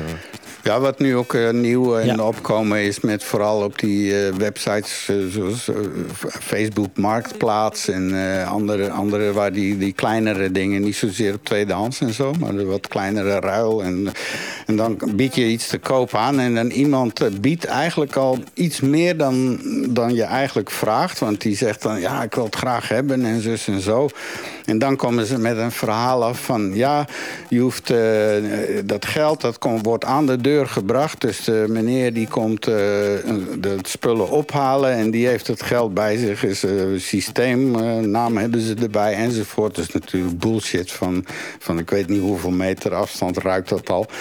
En dan wat ze dan dus eigenlijk doen, dan komt er inderdaad iemand aan de deur, die haalt dat ding op en die zegt: Ja, is goed, ik ga geld pakken uit de auto. En jij staat daar een minuut wachten, tien minuten wachten. Gewoon, die komt dus nooit meer terug. Eh, ja. Eh, dus dat soort dingen zijn ze aan het doen. En dat is eh, zelfs geautomatiseerd. En ik, Shay overkwam dat, mijn vrouw. en ik zei, ja, dit gaan we eens even uitzoeken. En ik eh, links kijken enzovoort. En dan inderdaad, als je dan dus weigert komt er meteen een antwoord. En volgens het script wat er op die andere site stond en dan er weer. En dan sturen ze zo'n gifje van een eh, teleurgestelde oma die, die iets laat zien. Zo, zo- zo'n klein rotgifje van, van een paar seconden. Alsof, alsof je die oma aan het teleurstellen bent. Man, man, man. Maar wees dus gewaarschuwd. En, en sowieso, Facebook Marktplaats is extreem besmetterd. Ik, ik zou daar vandaan Ja, blijven als je iets echt... eh, Als je iets echt verkoopt, zet het dan op tweedehands.be of in Nederland marktplaatsen. Dat zijn de gevechten. Maar, maar Facebook is eh, behoorlijk toxisch hoor. Tenminste, wat mij. Misschien hebben anderen hele goede. Maar ik. eh, Nee, nee, nee. Ja, kijk, we zijn alle drie zijn wij bekend met internet en we zijn daar redelijk handig in. Maar er zijn natuurlijk heel veel mensen die sporadisch iets daarmee doen. En dan, als dan de bank belt of wat dan ook, met name ouderen, die, dat is natuurlijk een makkelijke prooi vaak. En dat is best wel heel triest. Ja, ja. dat kan gewoon echt levens verwoesten, dus dat is triest. Maar ja, goed, het is een, het is een rare wereld. Nou ja, dus. eh, en, eh, en wellicht kan je met dat, eh, vals, met dat filmgeld eh, iets kopen in een tweedehandswinkel. Want dat loopt als een trein, geloof ik. Hè? Die, eh, ja, jij komt daar nog Ja. best regelmatig. Jij komt daar iedere dag of zo? Of? Nee, iedere dag is nu veel gezegd, maar ik, ik ga geregeld naar de kringloopwinkel. En, en, en ik zeg altijd, ja, dat is om mijn stappen te doen. Hè. Dan, dan loop ik waar rond, dan doe ik een trap en twee, wat ik anders niet, niet doe, want ik woon op de gelijksvloers. Eh, en, en, en af en toe vind ik wel iets leuk. En als je dan iets leuk vindt, dan is het ook nog spotgoedkoop. Dus, dus Ja. op zich is dat een win-win. Maar ik heb inderdaad gemerkt dat zelfs in de kringwinkel, en vooral in de kringwinkel, toch wel enorm veel eh, volk loopt de laatste tijden. En enorme lange rij staan aan de kassa. En, en die kassa, dat is niet gelijk in een supermarkt, waar dat er zeven zijn. Nee, er werkt één. Ja, En ja. Meestal iemand van een andere afkomst, die, die wel iets of wat Nederlands kan, maar nog niet goed weet hoe dat de kassa werkt. Nee, precies. Dus heel lange rij iets- die lang duren. Ja, en als er dan iets een beetje out of order is en dan moet er iemand bij komen, ja, dan intussen. Maar het, het is inderdaad wel grappig om, eh, om, om daar rond te lopen. Want ja, het is een beetje een, een visexpeditie. Hè. Soms vind je inderdaad wel eens. Nou ja, eh, Ja, Ik kom je- er je ook wel weet graag, nooit, nooit op voorhand wat dat je vindt. En soms vind je de gekste dingen. Ja. En, en dan Ja. ben ik blij, want ik hou wel van gekke dingen. Uh, maar ja, ze hebben gezien toch dat uh, het, het verdubbelt. Uh, Ja. En dat is veel. wat, is het laatste gekke, wat is het laatste gekke wat je hebt gevonden? Eh, Ik heb het hier voor mij liggen. Het is Een rabbelaar. zo'n- Een, een narstokje zo. Met, met heel veel belletjes en Ah, ja. lintjes waar dat belletjes aan hangen. oh, een percussie-instrument. De- Ja. ja, een, een- hetgeen dat een nar vast heeft eigenlijk. Hè? Zo een, een nar in een kaartenspel, hè, een nar. Ah ja, En, en Oh, ja. dan denk ik, ja, dat past, wel, dat past wel bij mij. Dat kon ik nu voor 50 eurocent echt niet laten liggen. nou die kan, en je, ik heb eens, gemerkt, die kan je mee wapperen als je er wat te vertellen hebt terwijl we bezig zijn. Vind ik een goeie. Ah ja. Ah, Ah, Oké. oké. Maar ik ben een groot voorstander van kringloopwinkels. We hebben ze ook in Nederland. En eh, het is ook best wel... We zijn natuurlijk echt een op eh, consumptie gerichte maatschappij. En vaak worden dingen afgedankt die gewoon prima werken. eh, omdat ze dan toevallig net even niet in de mode zijn of zo. Dus het opnieuw gebruiken vind ik eigenlijk perfect. Dus dat zouden we veel meer moeten doen. Ook qua kleding en dergelijke. Absoluut. En dat zie je ook steeds meer. Dat zie je ook echt steeds meer. Er zijn ook best wel veel naaiateliers nu die gewoon tweedehands kleren vermaken en ja, hele leuke dingen van doen.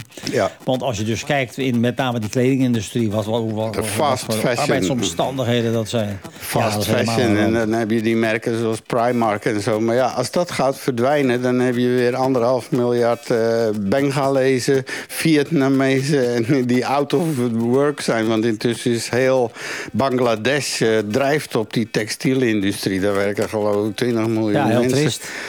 Ja, Ja, nou ja, maar dat is allemaal die short. eh, hè? Dus eh, nee, ik koop nu een hemdje en dat is over drie maanden weggooien. En dan nog een. eh, hè? Dus Ja.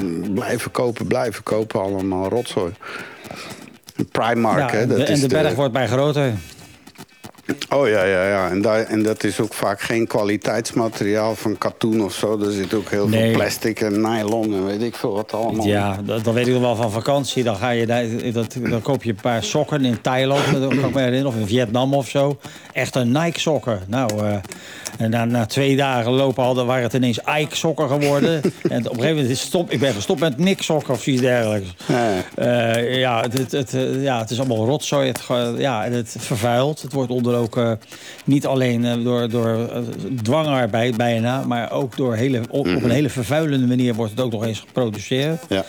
Dus ik heb sowieso die, een, een weinig hoge pet op van de, van de, de, de mode-industrie, zal ik maar zeggen. Ah ja, oké. Ja. Ik kom in een beetje qua tijd eh, gaan we het af. Eh, Wat we nu niet meepakken kunnen we later. Maar ik moest wel lachen met die meneer Paul, Logan Paul... Die met, zijn, eh, met zijn nepkaartjes. Maar dat, maar dat, wa dat waren geen. NFT's, hè? Dat was een... Leg het eerst even uit.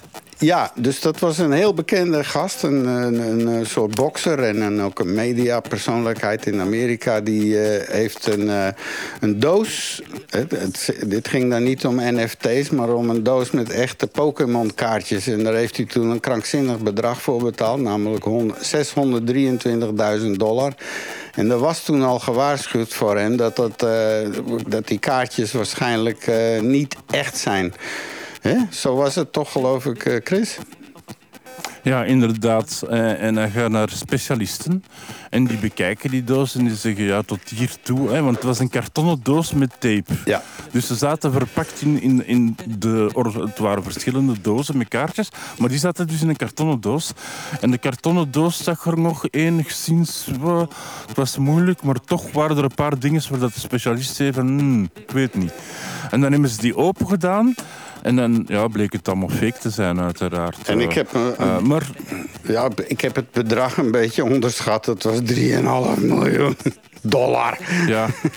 ja. Want die 623.000 dollar, dat, het was niet de eerste keer dat hij iets kocht dat vals was. Oké. Dat was de prijs voor een NFT-kaart eh, van een Pokémon. Oh my En god. die- daar heeft hij dus die 623.000 dollar voor betaald. En achteraf bleek die eigenlijk maar 10 dollar waard te zijn. Nou, Dus ja. het was niet de eerste keer dat hij zoiets deed. Maar ja, zijn, zijn video's heeft dan ook 3 en 4 miljoen kijkers. Ik weet niet wat dat opbrengt. Wel, maar, maar, genoeg. eh, eh, nou, Ja. Waarschijnlijk wel. Ja, een hele ja. rare wereld, inderdaad. Maar- dat zijn toch van die, die kaartjes waar kinderen mee spelen, Pokémon-kaarten. Ja, die Ja, ja, de zijn oorspronkelijke- zo. Ja, maar er zijn oorspronkelijke en er zijn ook puur gouden en zo voor eh, eh, de- de big boys hè, die daarmee spelen. En Die, echt van goud zijn. Ja, ja, echt van goud. Ja, maar dat is een miljardenbusiness hoor, die, die cards en zo. En dan heb je ook in Amerika die, eh, die sport, eh, die kaartjes van die basketballers en die honkballers en Oh, zo. ja. Er zijn ook eh, kaarten die voor een, een- zo'n handgetekende van weet ik veel. die, die- ja, ja, ja. Maar eh, ja, dat is, dat is nog maar in de. Ja, dat is met die NFT's, die zijn sowieso. eh, en dan eh Damien Hirst, dat is echt de laatste. Maar deze twee die vragen eigenlijk ook wel om een soort Darwin-kandidaatstelling. Want Damien Hirst heeft duizenden werken verbrand. En eh, die, die heeft zich laten converteren in NFT's. Dat is dus meer aan het gebeuren. Ja, het is eigenlijk andersom. Hij heeft dus schilderij gemaakt. Damon Hirst is een man die met de stippen hè, schildert, allemaal stippen. En, en hij heeft dus eh, duizend schilderijen gemaakt en heeft gezegd: Oké, je kan die kopen en je kan kiezen of het originele of je krijgt hem in NFT.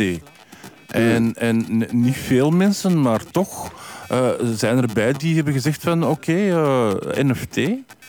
Maar ja, leg eerst Ehm. even uit wat een NFT is voor de luisteraar. Dat is eh, het virtuele werk. Dus dat wordt dan gescand in 3D. En, en dat is een, een, een non... Fungible Wat is het? token. Fungible token. Ja. Dat Dus dat is het bewijs dat digitaal dat dat van jou is. Ja. Zo, zo simpel is het. Dus je kan bijvoorbeeld... En- en eh, dus- ja, Banksy heeft zo'n eh, werk gedaan... wat hij ook ge-NFT'd heeft... en dan de echte verbrand. En, want dat is, de theorie is erachter dat de waarde verplaatst... van het stoffelijke naar het eh, digitale. Dus, en dus jij Ja. kan dan stoeven... ja, dat plaatje is van mij. Iedereen mag daarmee doen wat hij wil. Maar jij kan zeggen van... eh, het is mine. Maar het zijn bits. hè. Je koopt digitaal bits. Ja, inderdaad. En vijf, eh, 5149 mensen hebben gezegd van nee, geef mij het schilderij maar. En, en ik zou dat eerlijk gezegd ook gezegd hebben. Maar 4851 hebben gezegd van wauw, ik heb geen plaats, geef maar de NFT. En, en dus heeft hij 4851 schilderijen verbrand. En dat vind ik wel jammer, want hij had ze even goed aan mij kunnen geven. Ik zou ik ze wel in de kast Eentje stoppen maar. en zeggen van... Ja, Nou, 4000... Nee, eentje, dan kan je dus een nieuwe auto kopen, een jaarabonnement, weet ik veel. Je kan, Zo, eh, hè, dat zijn eh, Ja. prijzige schilderijtjes die die man maakt hoor. Dus eh Damien Hirst. hey, dus dit was het vanwege het nieuws.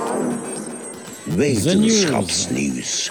De Ja. laatste Nu, nu die, die schilderijen werden voor 2000 dollar verkocht. Dus een auto hadden daar nog niet voor hebben, tenzij dat echt een, een slechte tweedehands. Maar het was eh, door een persbureau eigenlijk georganiseerd. Een 10.000 Ah, stuks het zijn heel 2000 kleintjes, dollar. ik zie ze al. Ja, ja A4'tjes. Ja. Ah, oké. En dat is waarschijnlijk gewoon met de printer. Met een eh, programma Nee, als nee, Max ze MSP. zijn echt- Oh, Want elk, elk punt stond op een ander. Je zou nooit een, een schilderij hebben met dezelfde punten naast elkaar en zo. Dat was Nee, wel nee. allemaal wel. Ah. Maar dat kan je ook met een computer programmeren. Met MSP, eh, Max MSP, kan je genoeg random parren. Maar ja, dat is te doen, dat is te doen. Ja. Ik denk drie, vier uur en dan heb ik wel iets wat erop lijkt. ja, ja, oké. Dat, dat, is, eh, dat, is- dat, dat, dat was wat betreft dit eh, gedoe met eh, de nieuwszaken. We gaan door naar de volgende. En daarvoor brengen we dan het volgende jingletje in eh, start. Even kijken hoor. Ik moet nog steeds altijd even kijken. Ja. Mario verdwaalt in het land van bio. Al Biomimicry. goed dat het die met die aapnies. Alhoewel, die zou hier ook wel passen, denk ik. Ik heb eh Nou, ja, verhouding, zal zeker. ik maar zeggen, met, eh, met een aap. Ja, Voilà. ik kom er niet van Ja, het mens maar af. Nee, maar die aap, die ik dat hoorde ik laatst, die is dan vreemd, weer vreemd gegaan met een dolfijn. en dat heeft ervoor gezorgd. nee, nee, nee. ah, Oké. ja. Mm, Oké, een, heel Even nieuw, kijken, hoor, ja. een heel nieuw species of animal world. Yes, yes. Mario, Maar ik wil heeft- dat, eh, ja, een rubriekje van wat leren wij van de natuur. Hè? Zo gaat dat. Juist, inderdaad. Wat leren we van de natuur? Biomimicry. Ik wil dat gaan hebben over de octopus. Best wel een heel bizar beest. Eh, eh, officieel, eh, de Latijnse naam dat, is zeg maar de, de groep waar die hij toe bij hoort. Dat zijn de cephalopoda, oftewel de koppotigen. Nou, als je hem ziet begrijp je dat ook wel. Want zijn poten zitten aan zijn kop vast. En het is, de, dat, die noemen we tentakels. En ook heel bijzonder, hij heeft drie harten. Oh, Eh, ja, dat zou je niet denken. Maar inderdaad, hij heeft er dus inderdaad drie. Ik heb geen flauw idee waarom hij de drie nodig heeft. Maar dat, dat is nou helemaal zo. Wat ook wel bizar is, als hij zich voortplant... eh, daar gebruikt hij een speciale arm voor, de hec- hectocotylus. Eh, die gebruikt hij als een soort penis om de spermatoforen... dat zijn zakjes gevuld met sperma in de vrouwelijke mantelholte te brengen. Dus een van die armen wordt dan als het een soort penis. En nou die hecticotylus, dat is meestal de derde rechterarm... die breekt ook nog eens tijdens de copulatie af. Dus een hele tijd geleden eigenlijk dachten biologen... die die armen aantroffen in die mantelholte... dat het om een parasitaire worm ging. Maar nee, dat is dus niet zo. Maar ze hebben die naam nog wel gehouden eigenlijk. De copulatiearm. En het trieste is, mannetjes die sterven daarna... na de copulatie enkele maanden... En geef ze zo ongelijk, want ja, als, dat- als dat ding weg is, ja, wat is dan de zin van het leven? Dat even tussendoor. Maar eh, het zijn dus inderdaad eh, wel hele bijzondere dieren. Eh, ze, eh, onder andere, eh, als het vrouwtje die dus die, die spermatoforen heeft... die bewaart ze vaak enkele weken in het lichaam. En dan komen de eitjes uit en dat zijn er vaak 200.000. Denk echt in het groot, die beesten. Eh, en in die tijd eet ze eigenlijk helemaal niet. En ook het vrouwtje gaat dood als de baby octopussen uitkomen. En die drijven dan enige tijd in wolkenplankton. Dan leven ze van, van de, larven van krabbetjes en zo. Maar octopussen zijn razendsnelle, intelligente dieren. Ze hebben onder andere ook een kort en lange termijn, eh, termijngeheugen. En het bizarre is, het zijn zo'n beetje de slimste weekdieren. Het zijn echte ontsnappingskunstenaars. Maar twee derde van de zenuwcellen zitten niet in de hersenen, maar in die armen. Gaan we het zo over hebben. En je ziet ook bij dierproeven in aquaria... ze kunnen allerlei patronen goed van elkaar onderscheiden. Ze kunnen leren, dat blijkt uit doolhofproeven. Ze doen aan speelgedrag, de jonge soorten. eh, en soms gaan ze zelfs het aquarium uit op zoek eh, naar voedsel. Dus het is dus eigenlijk een heel bizar beest. Eh, en ze kunnen ook hun prooi proeven, eh, omdat de armuiteinden chemoreceptoren hebben. Dus wat wij op onze tong hebben, onze, onze smaakpapillen, dat zit er bij hun aan het einde van die armen. Eh, maar het zijn dus inderdaad hele bizarre beesten. Ze kunnen dus ook ongelooflijk veel dingen doen met die armen. Daar wilde ik het over gaan hebben, want dan maken we even een stapje. We gaan naar eh, weefseltransplantaten. Eh, er zijn in de medische wetenschap eh, eh, zie je toch best wel veel weefseltransplantaten. Denk maar aan eh, mensen met brandwonden, maar ook eigenlijk wondgenezing, regeneratieve geneeskunde, biosensing. En er is dus nu inderdaad een nieuw apparaat ge- geïnspireerd op de zuignap van een octopus, die dus heel snel kwetsbaar weefsel via elekt of elektronische vellen naar de patiënt kan overbrengen. Eh, eh, en dat is eh, op een manier die dus eigenlijk uniek is. Want hoe deed je dat vroeger? Vroeger moesten ze het- je, je, je, die, die velletjes waar, waar, die ze gebruiken voor transplantatie, die moet je beetpakken. Dus je schaaft iets van een andere patiënt af, of van je eigen been, of je laat het groeien. Maar hoe pak je dat nou beet? En leg je dat velletje, dat ongelooflijk dun is, op die zachte weefsels. Dat, eh, eh, het is bijna niet te doen. Je hebt altijd kreukvorming. Of het klapt dubbel. Of, eh, het is dus ontzettend kwetsbaar. En dat is eigenlijk nooit echt goed geleerd.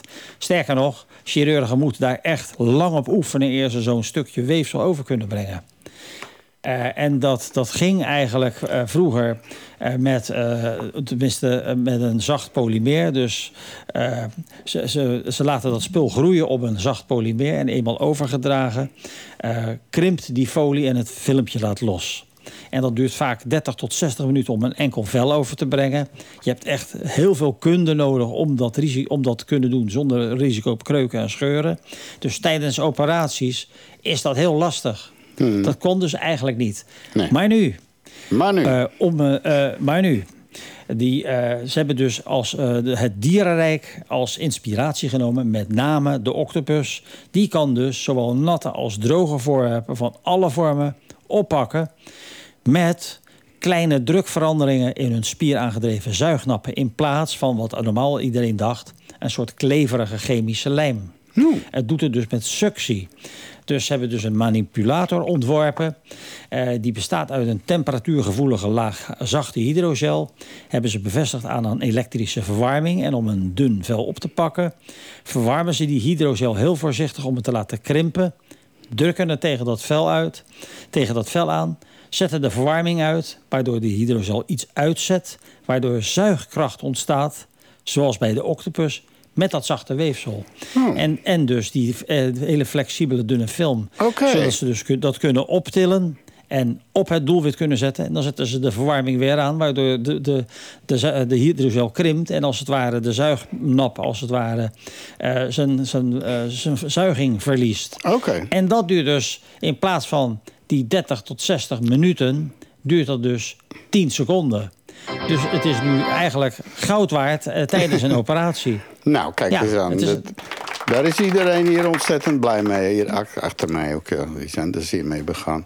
Nou, Ja, oké, dat is dat is een, eh, wel- ja, ja, dat is dat- een enorme stap. Weer geleerd van, eh, van die uh, Van, ja, van, van maffe beesten, in dit geval van de octopus. ja. Best wel interessant dier inderdaad. Nee. En ja, en die, eh, die, die eh, zuignap, hè, die kan je ook eten. Calamaris, ook erg lekker.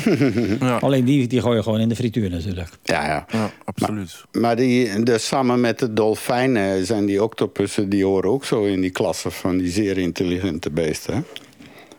Nou ja, kijk, de, de weekdieren, die, dat is echt een orde lager natuurlijk dan de zoogdieren. Want een dolfijn is een zoogdier, een Ja. zeezoogdier.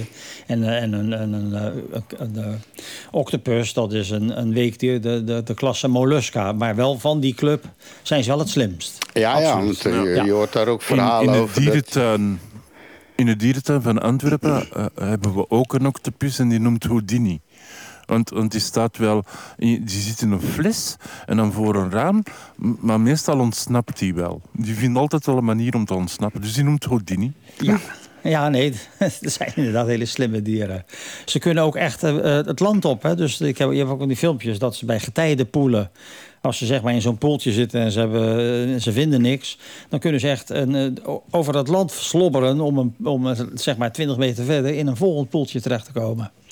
Het zijn echt, eh, echte ontsnappingskunstenaars. En ze kunnen natuurlijk ook van kleur veranderen. En dat is heel bijzonder. Dat doen ze met zogeheten chromatoforen. Dus dat zijn dus pigmentbevattende cellen in de opperhuid. Ja, dat is natuurlijk heel bizar. Hmm. Ja. Ja, dat zie je soms, dat ze zo ineens van helemaal van kleur veranderen. En zo, wauw. Ja. Je zou Ja, haast denken dat het videotrucken zijn.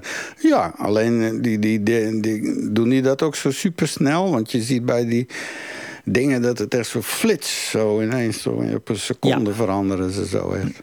Ik geloof niet dat het zo snel gaat bij eh chameleons, maar wel, eh, Nee. wel snel genoeg. Dus die Ah, ja. kunnen ook best wel. Die hebben ook die, dezelfde chromatoforen eigenlijk. Ja. Alrighty, mighty, mighty. Eh, dat was de octopus. En die gaat dus eh, Ja. enorme. Die technologie gaat eh, enorm veel helpen bij de huidtransplantatie, vooral dan met name. En, en dat lijkt me sowieso heel pijnlijk, zo brandwonden. En dat is ongeveer Ja. de ergste nachtmerrie waar je in terecht kan komen. Nou, begreep ik die Ja, mensen die, vreselijk. die daarin terechtkomen. Dat is nog steeds. eh, ja, ja. Ah, oké. Ja. Nou, maar stap, pas maar op met brand en zo. En opladertjes uitpluggen enzovoort. Allemaal. Ja, als je dat ook ziet. Als ze dan een vel, een vel nodig hebben, eh, als je bijvoorbeeld een brandwond hebt, dan hebben ze een soort, soort kaasschaaf. Ja. Waarbij ze met één beweging, zeg maar, een soort, een soort matje. Het, niet helemaal, het is, het is echt een, een netje wordt het dan. Schrapen ze dan van je been af. Dus je hebt dan op je been een vreselijke wond zitten van 15 bij 15 centimeter. En dat, en dat wordt een soort, soort netkousje die ze dan van jouw materiaal, die ze dan over die brandwond moeten zetten. Dus heb je eigenlijk twee wonden. Oké, Ja, dat is vreselijk. Ja. Ja, dat is een hele nare business. Zeker. Dus eh, als je die ooit moet steunen, die brandwondencentra, zeker doen. Want die doen toch wel... eh, je moet er maar ook voor zijn om dat werk te doen dan. hè. Wauw. Ja. Alright. Zeg, en, je zei ook, je zei ook dat, dat hij sterft als hij eh, na dingen met een vrouwtje. Want er zijn meer dieren die dat hebben. Hè? Is, dat, is dat iets... ik ben blij dat Nou. wij dat niet hebben. Nou ja, kijk, als je als, als mannetjespin je vrouwtje be- be- bevrucht... dan moet je echt de wijk nemen, anders word je opgevreten. Nou, Dat is ook zoiets. Dus, eh, de, maar ja, dat is dan weer ietsje anders. Maar tot Maar daartoe, dan kan je nog gaan lopen. Hè? Als je hier als mens zoiets hebt, dan kan je nog zeggen... Oké, ik ga die rap doen, maar dan moet ik daarna rap weg. Misschien is dat wel niet slecht. Hè? Dat, dat je dan niet blijft Oké. liggen en, en praten over hoe was het en vond jij het leuk. Zo die toestanden, want ik doe dat niet graag. Ja, nee, maar ja, mannetjes bij ons, bij de mensen, die zijn ook vaak heel erg snel weg. Dat is ook zo. Je hebt daar zelfs een hele tak van industrie waar dat zo is. Maar dat is waar. Maar inderdaad, in het dierenrijk. ja, er is eigenlijk maar één drive. En dat is de, drive om je genen door te geven. En op het moment dat het mannetje gecopuleerd heeft. En het met name de soorten die niet meerjarig zijn. Die heeft dan zijn functie vervuld. En ja, vaak sterven de mannetjes dan. Dat zie je met name bij, eh, ja, bij eenvoudige dieren die slechts één jaar leven of zo. Ah ja, dat wist Ja. ik niet. Die link had ik nog niet gelegd met eenjarigen. Oké, zo. Nou ja, inderdaad. Dus eh, dat is. eh, en ja, neem bijvoorbeeld insecten. Daar hebben we het laatst over gehad. Over eh cicaden die dan negen- 17 jaar in de grond zitten. Eindelijk naar buiten kunnen. Even snel paren en dan doodgaan. En de larven van uitkomen uit eitjes. En die zitten weer 17 jaar in de grond. Ja, dat is leuk als je het over de zin van het leven hebt. Voilà, je hebt ook geen tijd om daarover na te denken, over de zin van het leven. Nee, Nee, die moet heel snel zijn. het bestaan. Nou ja, de eendagsvlieg, hè, de haft, dat is ook zoiets. Dat is echt inderdaad gewoon één dag. En dan snel paren en doodgaan. Ja, mieren. En als dat dan niet lukt, dan heb je wel pech. Hè? Als je er zo naast valt. Zo, ah, geen lief, damn. Ja, ja. Nou als één dag heb je de... Als eendagsvlieg heb je dan inderdaad je dag niet. Nee. ja, nou ja, dat Ja, eh, precies. Nou, dan hoor ik ineens eh, vleugen van liefde en, en verloren liefde en onbere. En dan komen we toch wel, dan Ja. komen we toch wel in andere sferen. Uw favoriete quiz brengt u gedicht erbij. Ja, dat klopt, inderdaad. En, en dit gedicht is van een Antwerpse dichteres. Ik, ik wou zo eens dichter bij huis gaan. Oké, ze is wel van 1896, dus zo dicht is het dan ook weer niet. Maar, maar ik, het is een gedicht van Alice Nahon. En, en Alice Nahon eh, had een Nederlandse vader die leerkracht was. En, en haar moeder kwam van Mechelen, van Putten. En... en, en ik ben mijn tekst aan het zoeken. Ah, het is vooral bekend do- door het gedicht Avondliedeke met de zin... Het is goed om in je eigen hert te kijken, nog even voor het slapen gaan, of ik van dageraad tot avond geen enkel hert heb zeer gedaan. En, en dan heeft het niet over herten die in het bos leven, maar, maar hart. Oké. Dus haar moeder kwam van Mechelen. Ik denk dat het Mechels is. Hert. Maar wat. Ja, ja. Eh, Krijg het er ze, was van. verpleegster. Oké. Ze was verpleegster. Vanaf haar 18e heeft ze in het Stuivenberg ziekenhuis gewerkt. Maar dan met de Eerste Wereldoorlog werd ze jarenlang behandeld voor tuberculose. Oké. Maar in feite had ze eigenlijk een chronische bronchitis. Maar, maar ja, ze werd behandeld voor tuberculose. En het is in die periode dat ze haar dichtbundel schreef. En ze is eigenlijk heel bekend, on- ondanks het feit dat, dat wij ze niet kennen, is ze heel bekend. Want in Putten is er zelfs een school naar haar genoemd. En, en in Zwijndrecht, Melstelen en Zolder eh, is er zelfs een straat naar haar genoemd. En, en in Beernem en Ekeren een plein. En zelfs in Nederland zijn er pleinen en, en straten en, en zo. Dus, dus eigenlijk is ze wel redelijk eh, bekend. Nou, kijk, als je... zijn. hey, hey, als je zoveel straten en pleinen, dan ben je gewoon beroemd. Hè? Dat is... Nou ja, oké. Voilà, is voilà, dat. voilà. En, en, en om de jeugd een beetje te goed te doen, er is ook een na, Alice Nahon Square. Kijk, met een Engels woordje bij, en dat is in Oost-Tuinkerken. Maar ja, dat, dat terzijde. het, het gedicht dat ik vandaag ga brengen, is, is, eh, noemt Zo zong de bloem in de vaas. Oké. Even zen. En Ja. we stellen ons open voor klank.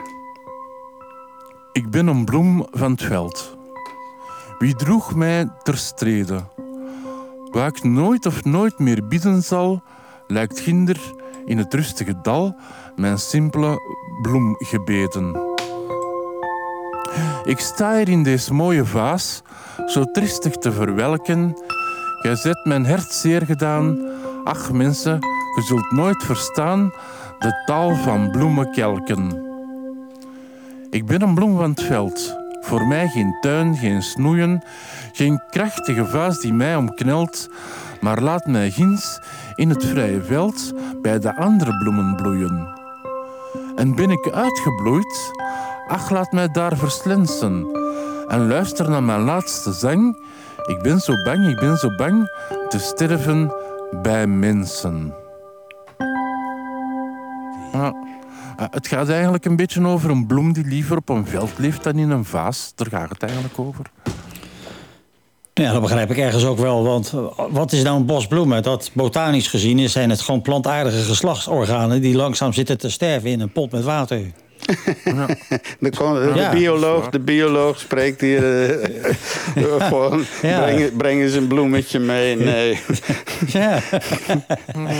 maar ja, Jij zo hebt is ook het geen wel. planten thuis, Mario? Jij ook niet? Nee, ja, nee, maar is voor de zuurstof, hè? Voor de zuurstof. Oké. Maar inderdaad, het is zo. Als je bijvoorbeeld kijkt naar de roos. De meeste mensen vinden een roos een prachtig, eh, prachtige bloem. Maar kijk eens goed naar dat ding. Eh, daar kan geen bijtje meer, die kan die roos meer bevruchten. Wij zijn, wij zijn dan die, die te stamper en de, de, en de stuifmildraden. Eigenlijk is het botanisch gedrocht. Als de mensen niet meer is, gaat de roos dood. Ah ja, is dat zo? Oh, die Nou ja, hoe moet dus, een eh, bijtje dan... eh, Ja, Die kan alleen maar, zeg maar, eh, ongeslachtelijk voortgeplant worden, zal ik maar zeggen. Want die je- je- je rozen hebben geen- geen stamper of wat? Nee. Ja, die heb je wel, maar die zit zo diep in, in, de, eh, in, in, de, in de blaadjes... eh, dat, dat daar geen insect bij kan. Zo is die, gevo- zo is die gekweekt. Ah ja, op die dat- het manier. kan wel zijn, eh, Mario, dat je het een gedrochte vindt, maar we kunnen niet overal tulpen zitten. Hè? Eh, zeker, zeker. ja, ik bedoel, ik heb... Een, een, een hulptulp. Hey, Een eh, hulptulp. Ja, zeker. We gaan naar, naar het eh, min of meer het laatste segmentje. Dan, zoeken we de donkerste op, want eh, het gaat naar het heelal toe. En dat is het rondje kosmos. Daar hebben we dan nog geen eh, jingle voor, maar dat hoeft ook niet, want dat doen we gewoon zomaar. We kunnen Oh ja, alles kunnen doen wat we willen. Ik bedoel, wij zijn de baas hier. Hè? Het is kwart voor één aan het worden. Luistert nog steeds naar ons op Radio Centraal. En ook in de podcast ben je nog steeds te gast. Dit is de 101ste aflevering. Ik ben toch eens benieuwd van iemand... als er iemand is die ze allemaal heeft gehoord of zo. Maar, maar wie weet. Ehm, ja, Mario had wel ja, eigenlijk een beetje twijfel met het volgende artikel. Want het zag er wel heel goed uit. Maar eigenlijk begon hij het eh, een beetje... Nou, dat kan eigenlijk niet. Want eh, nou, vertel het zelf maar. Ja, nou ja, je hebt een website, dat is space.com. En dat, die hebben best wel hele serieuze eh, artikelen over het algemeen. Ja. Eh, maar het eigenaardige is, ik, ik, ik las dus het volgende. Zwart gat boert een spaghettified ster uit... die het jaren geleden heeft, vers- heeft verslonden. Ja, het staat ook Nou, op Scientias. Het staat in de New York Times. Het, staat, Ja. het, het is dus geen eh spoef van dingen. Ik heb hier de Nederlandse versie eh, op Scientias. En, Ja. en het is wel waar, maar goed, ga door. Nou ja, je ziet wat, wat is spaghettificatie. Je hebt eh, als, als een, iets in de buurt van een zwart gat komt, dan gebeuren er een aantal hele vervelende dingen. Door de, dus op het moment dat hij zeg maar in, in, de, in de aantrekkingskracht van, die, van, die, van dat zwarte gat komt, die eigenlijk alles verslindt. Eh, dan, dan krijg je enorme getijdenkrachten, noemen ze dat. Waarbij de, de ster in, in de ene richting wordt uitgetrekt... terwijl die in de andere richting wordt verpletterd. Wat je dan krijgt is dat alle materie... als het ware als een soort spaghetti sliert... dat zwarte gat in wordt getrokken, Ja. eigenlijk. En wat zien wij daarvan? Je hebt dan die zogeheten accretieschijf. Dus we zien wel de rommel die net niet in dat gat verdwijnt. Dat, die kunnen we nog waarnemen. En eh, je hebt ook de Hawkingstraling. Hebben we het de vorige keer over gehad. Dat kan je dan ook nog waarnemen. Eh, en, eh, maar het artikel gaat als volgt. Drie jaar nadat een zwart gat een kleine ster heeft verscheurd en verslonden, verlicht de kosmische eh, titaan de nachtelijke hemel met gewelddadige emissies, terwijl hij materiaal uit zijn rommelige stella maaltijd boert. Dus met andere woorden, er komt dus iets uit dat zwarte gat. Eh, de, kijk, de, de, de, dus men zegt ook de gebeurtenis zelf was niet zo eh, verrassend voor, eh, voor de astronomen. De- deze zogenaamde getijdenverstoringsgebeurtenissen, oftewel TDE's, die vinden plaats wanneer objecten zoals sterren zwarte gaten naderen en erin flikkeren.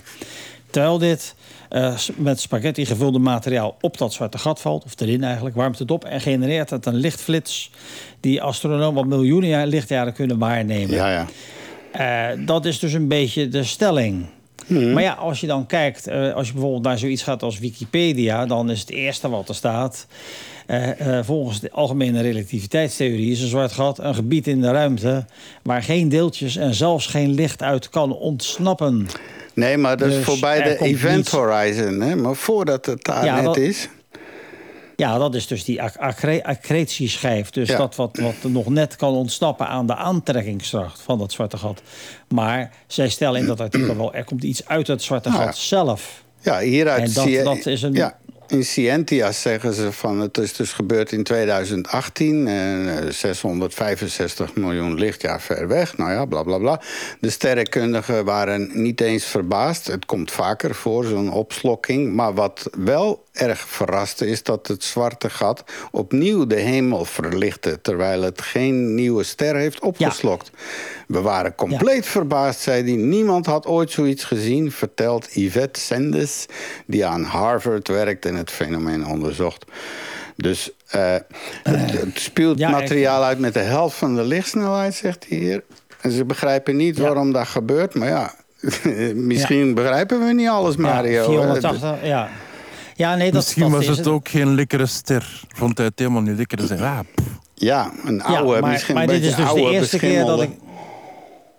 Ja, en toch, toch, toch blijf ik dat. Ik begrijp, dit begrijp ik dan niet. Dan moet ik echt weer aan, aan begripsvorming doen. Want dat, dat, eh, dit begrijp ik dus niet. Nee, en zij ook Nou ja. niet. Nou, Je bent ook ook dan... Ja, als jij dat wel deed, dan moest je meteen contact opnemen met Harvard en eh, weet ik veel wat. Nou, nee. Maar jij bent de enige waarschijnlijk op de wereld die het begrijpt. Nou, nee, wa- wat ze zeggen is, ik, ik- wat ze zeggen is, kijk, dit is dan bijzonder, maar überhaupt het feit dat het zwarte gat iets uitspuwt, dat heb ik eigenlijk nog nooit eerder Nee. gehoord. En Nee, precies. ineens, eh, en ja, zeker niet met een ineens- vertraging van jaren, zeggen ze hier. Want eh, ze vergelijken het eetgedrag van het gat met eh, erg late boertjes na maaltijd. Ja, dat is dan natuurlijk beeldspraak. En, Zeg, eh, en, en begripsvorming, Mario, hoe doe je dat? Begin je dan terug in het begin met God schiep de hemel en aarde en zo? Of- Nou ja, daar ga je al, want dat, dat, ook, dat, ook dat geloof ik niet. nee. Maar eh, nee. Maar dat is, Ja, nee, dat is eh, ook niet zo. dat is een geloof, nee. maar daar doe je aan mee, of niet? Maar dat is geen Zo is antwoord het. op mijn vraag. Oh, welk Hoe dan? doe je begripsvorming? Hoe doe je begripsvorming? Nou, door te lezen. Door te lezen. Ah, ja. Bijvoorbeeld wat een goed begin is. Eh, eh, eh, Stephen Hawking heeft een boek geschreven, eh, The, The Universe. En daar legt hij dus aan de hand van hele met van metaforen, zal ik maar zeggen, legt hij uit eh, hoe ruimte-tijd werkt en wat, wat, wat nou precies. En hij laat zien dat inderdaad alles aan elkaar. eh, je kan tijd niet loszien. Tijd is niet lineair. Dat is ook wel iets, daar moet je je mind even omheen zien te krijgen. Eh, en ik begrijp zeker niet alles, maar eh, dankzij die metaforen van Hawking, dat is een goed, een goed begin, zal ik maar zeggen. En verder heb je natuurlijk heel veel sites waar je informatie uit kan vinden. Ik heb een aantal.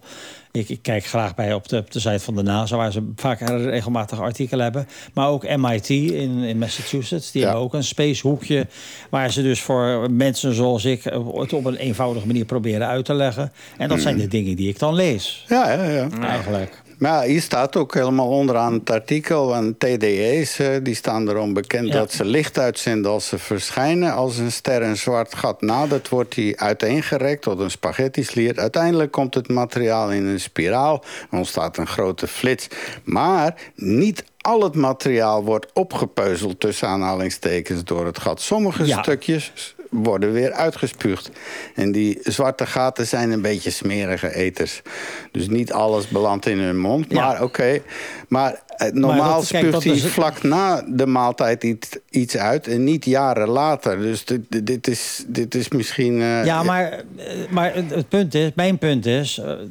volgens alles wat ik weet, spuwt hij niets uit. Ja, maar toch wel. Ja, maar toch wel. Dus hier staat omdat dit het daar staat. Nou, nee, maar het enige verschil is dat normaal boeren ze eigenlijk meteen weer de ruimte in na het. eh, hè, dus dat zijn een Ja, beetje. dat begrijp ik wel. Ik begrijp wel, Maar nu ik begrijp is wel het een aantal jaar later. Het, is, het enige verschil is dat het nu jaren later. Er was geen botsing pas. Of, of misschien hebben ze die gemist.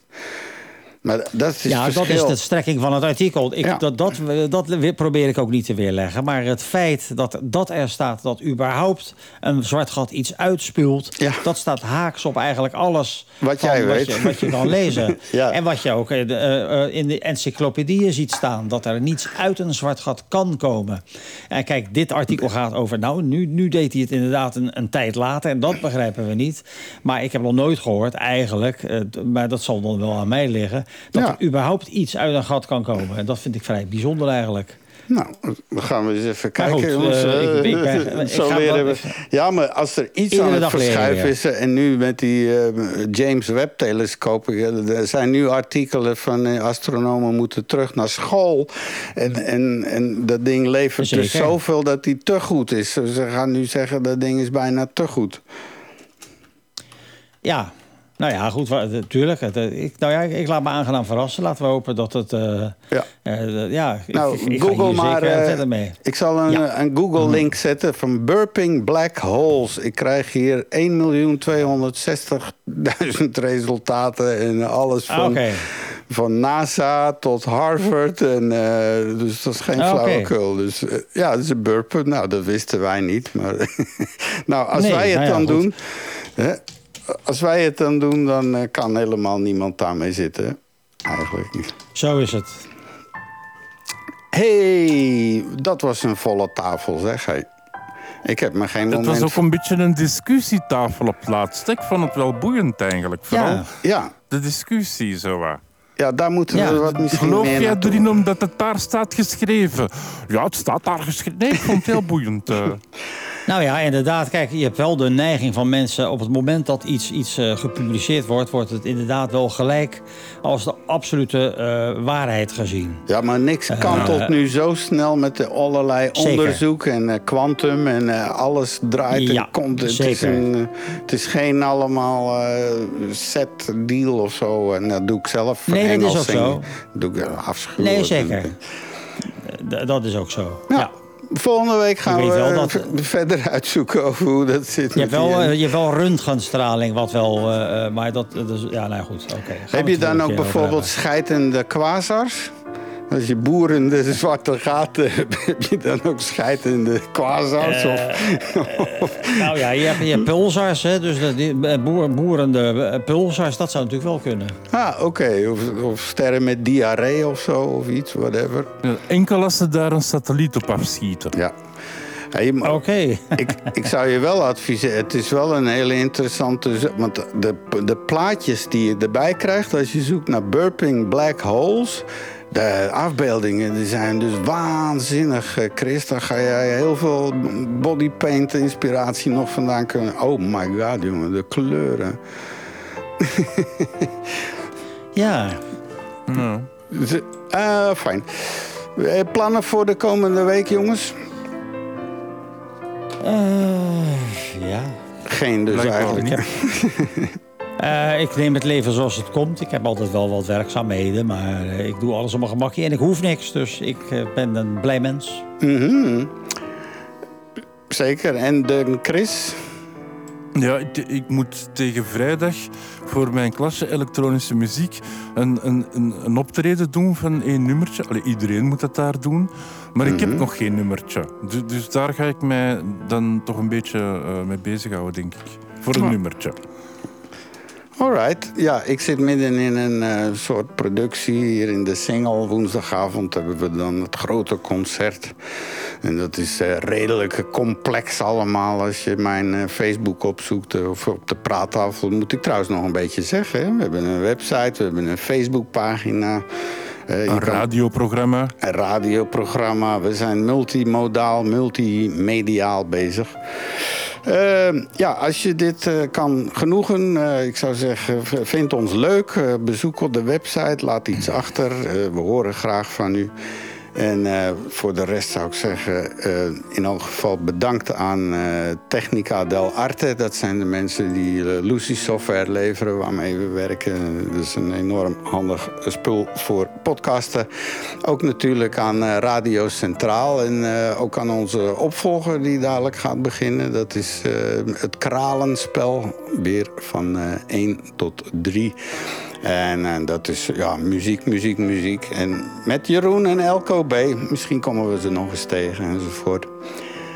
Eh, ja, mijn week en daarna ga ik eens goed uitrusten. Want we zijn al nu toch wel een eh, dag of eh, drie, vier min of meer non-stop bezig met die productie. En het is extreem complex, zoals wij dat doen en zo. Maar jij gaat ook naar iets moois kijken vanavond, Chris? Ik weet het nog niet. Hè. Ik weet het, het hangt een beetje van het weer af. Alhoewel dat hier eigenlijk maar vijf minuten vandaan is. Och. Naar Boom. Ik ga naar Boom kijken. En, en dat is een, ja, een geluidservaring. Ja, de bond maar jij kent eh, dat beter dan mij. Iets van eh, ja, de Betham BO noemen ze. Betham. Ik vind het een rare naam. Ik, ik blijf het een rare naam vinden, maar ja, spat. Oké. Ja, er staat een soort 24 kanalen eh, opstelling met luidsprekers. Zeer specie. Eh, absoluut een aanrader. Ik zou zeker Ah, kijken. Oké. Lieve mensen, eh, we gaan er bijna uitgroeten aan alle luisteraars op Radio Centraal. Want jullie gaan dadelijk muziek horen. En wij gaan nog heel even door voor de podcast. Want ja, er is een podcast. Die kan je ook vinden op Spotify en overal. En tot de volgende op de radio.